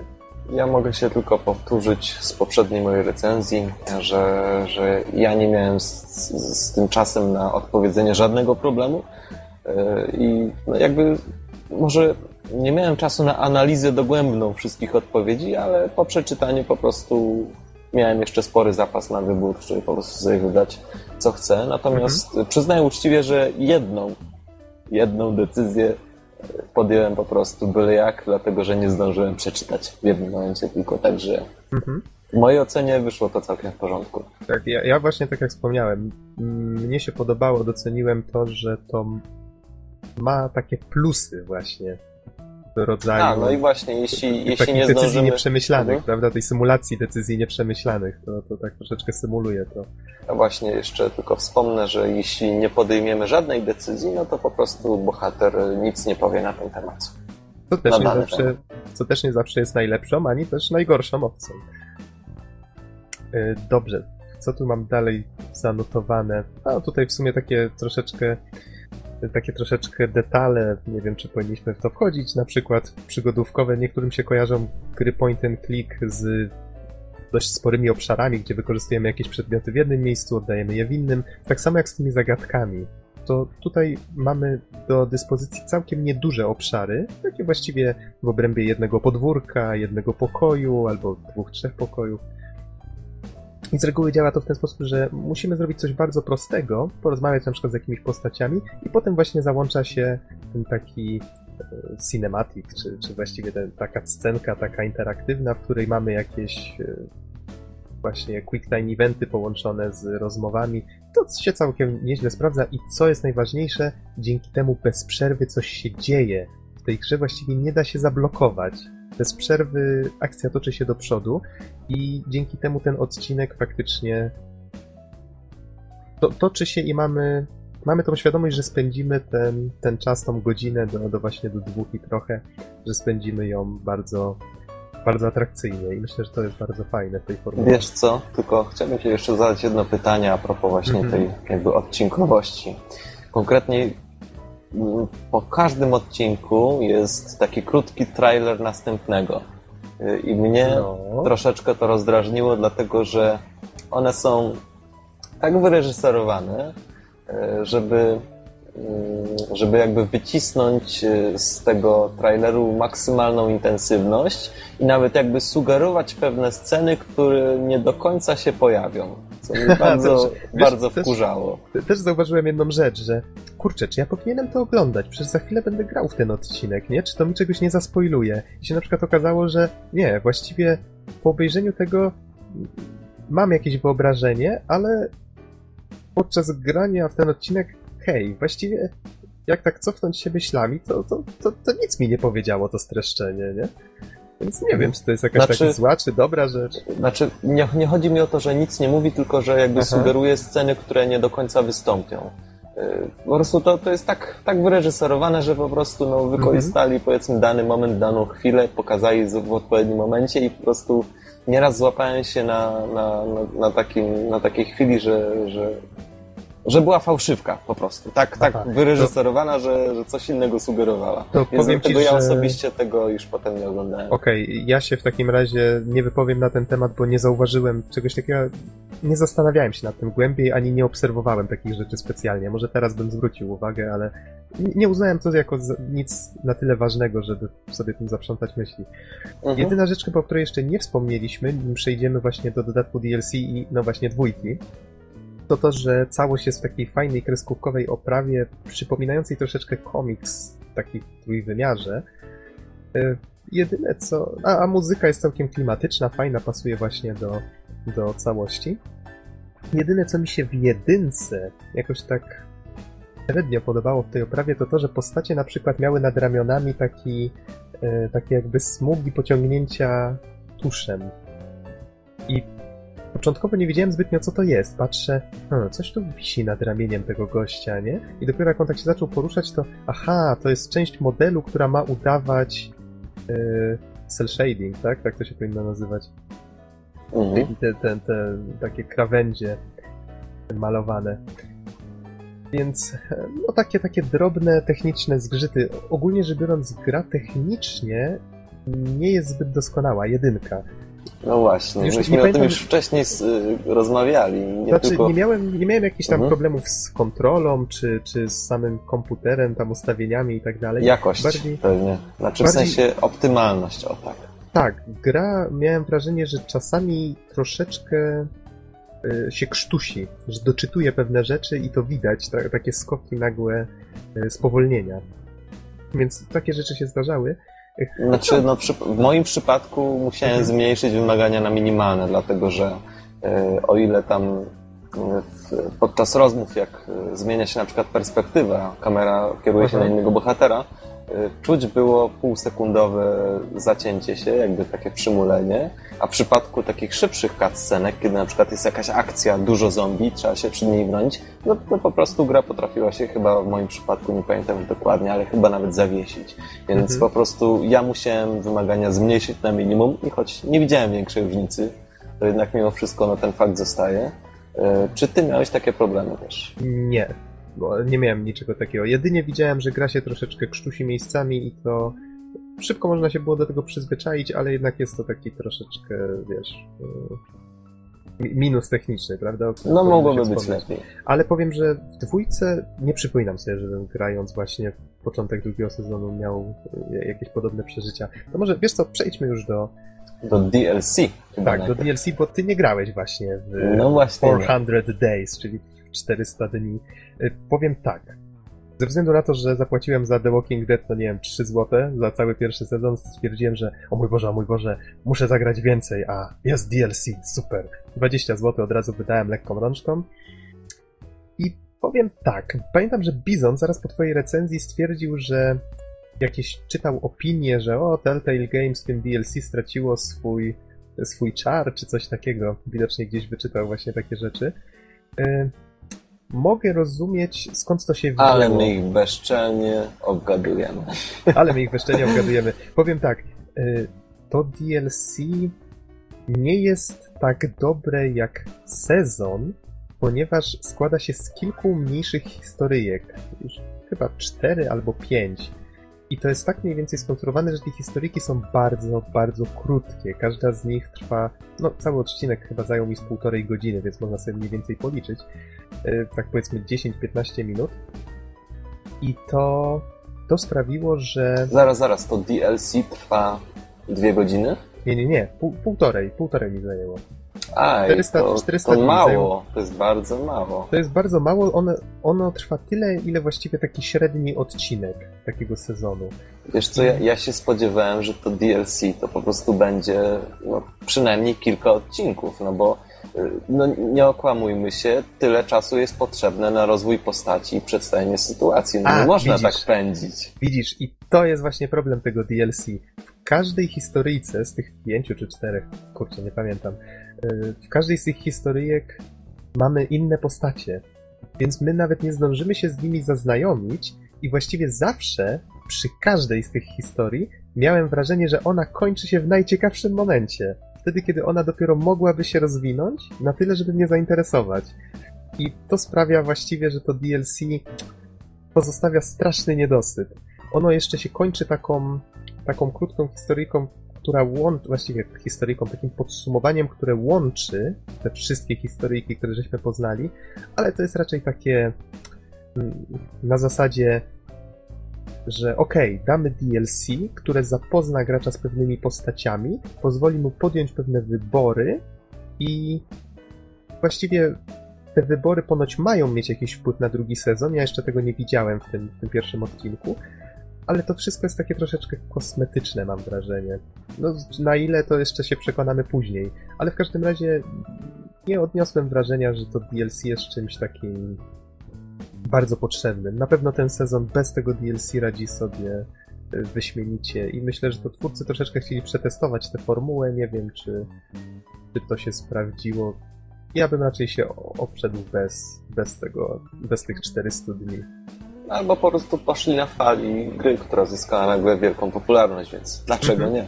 Chociaż, jak mówię, no i co zresztą wyciągnąłem też potwierdzenie z twojej relacji, że no jednak fajnie byłoby, gdyby było albo dłuższe, albo po prostu skupiłoby się na jednej historyjce, na dwóch, ale porządnie. Tak, za to można tutaj na plus dać, że każda z tych historyjek faktycznie ma taki troszeczkę inny klimat i tak jak to Telltale Games, oni starają się z jednej strony jakąś sceną zaszokować, z drugiej dać taki kawałeczek jakiegoś nietypowego gameplayu. Na przykład mamy tutaj ucieczkę przed ludźmi, no właśnie tutaj to jest to, co jest fajne w The Walking Dead, że tutaj bardzo często to ludzie są prawdziwym zagrożeniem. Powiedzmy jakaś grupa, która chce nas obrabować albo wiem, że weszliśmy na ich teren, coś w tym rodzaju. Jest tu czasami większym zagrożeniem niż same zombiaki, które bardzo często są tu po prostu tłem do całej historii. I właśnie tutaj takie fajne sceny jak ucieczka przed grupą ludzi po polu kukurydzy. I tutaj widzimy jakieś latarki, gdzieś tam świecące, głosy, że nas szukają, a my tutaj musimy przemykać od kukurydzy do kukurydzy. Albo na przykład możemy się tutaj dowiedzieć...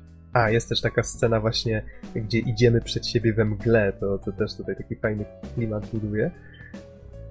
I możemy się też troszeczkę dowiedzieć, chociaż niewiele, na temat takich niektórych pobocznych postaci, dalszych losów, pobocznych postaci z oryginalnego sezonu. Myślę, że to jest najbardziej wartościowa rzecz, chociaż jest jej tak malutko tutaj w tym dodatku, że nie wiem, czy jeżeli ktoś bardzo się wciągnął w pierwszy sezon, czy musi po prostu kupować ten dodatek. Może, ale myślę, że nie jest tych informacji tutaj dużo. Możemy poznać na przykład...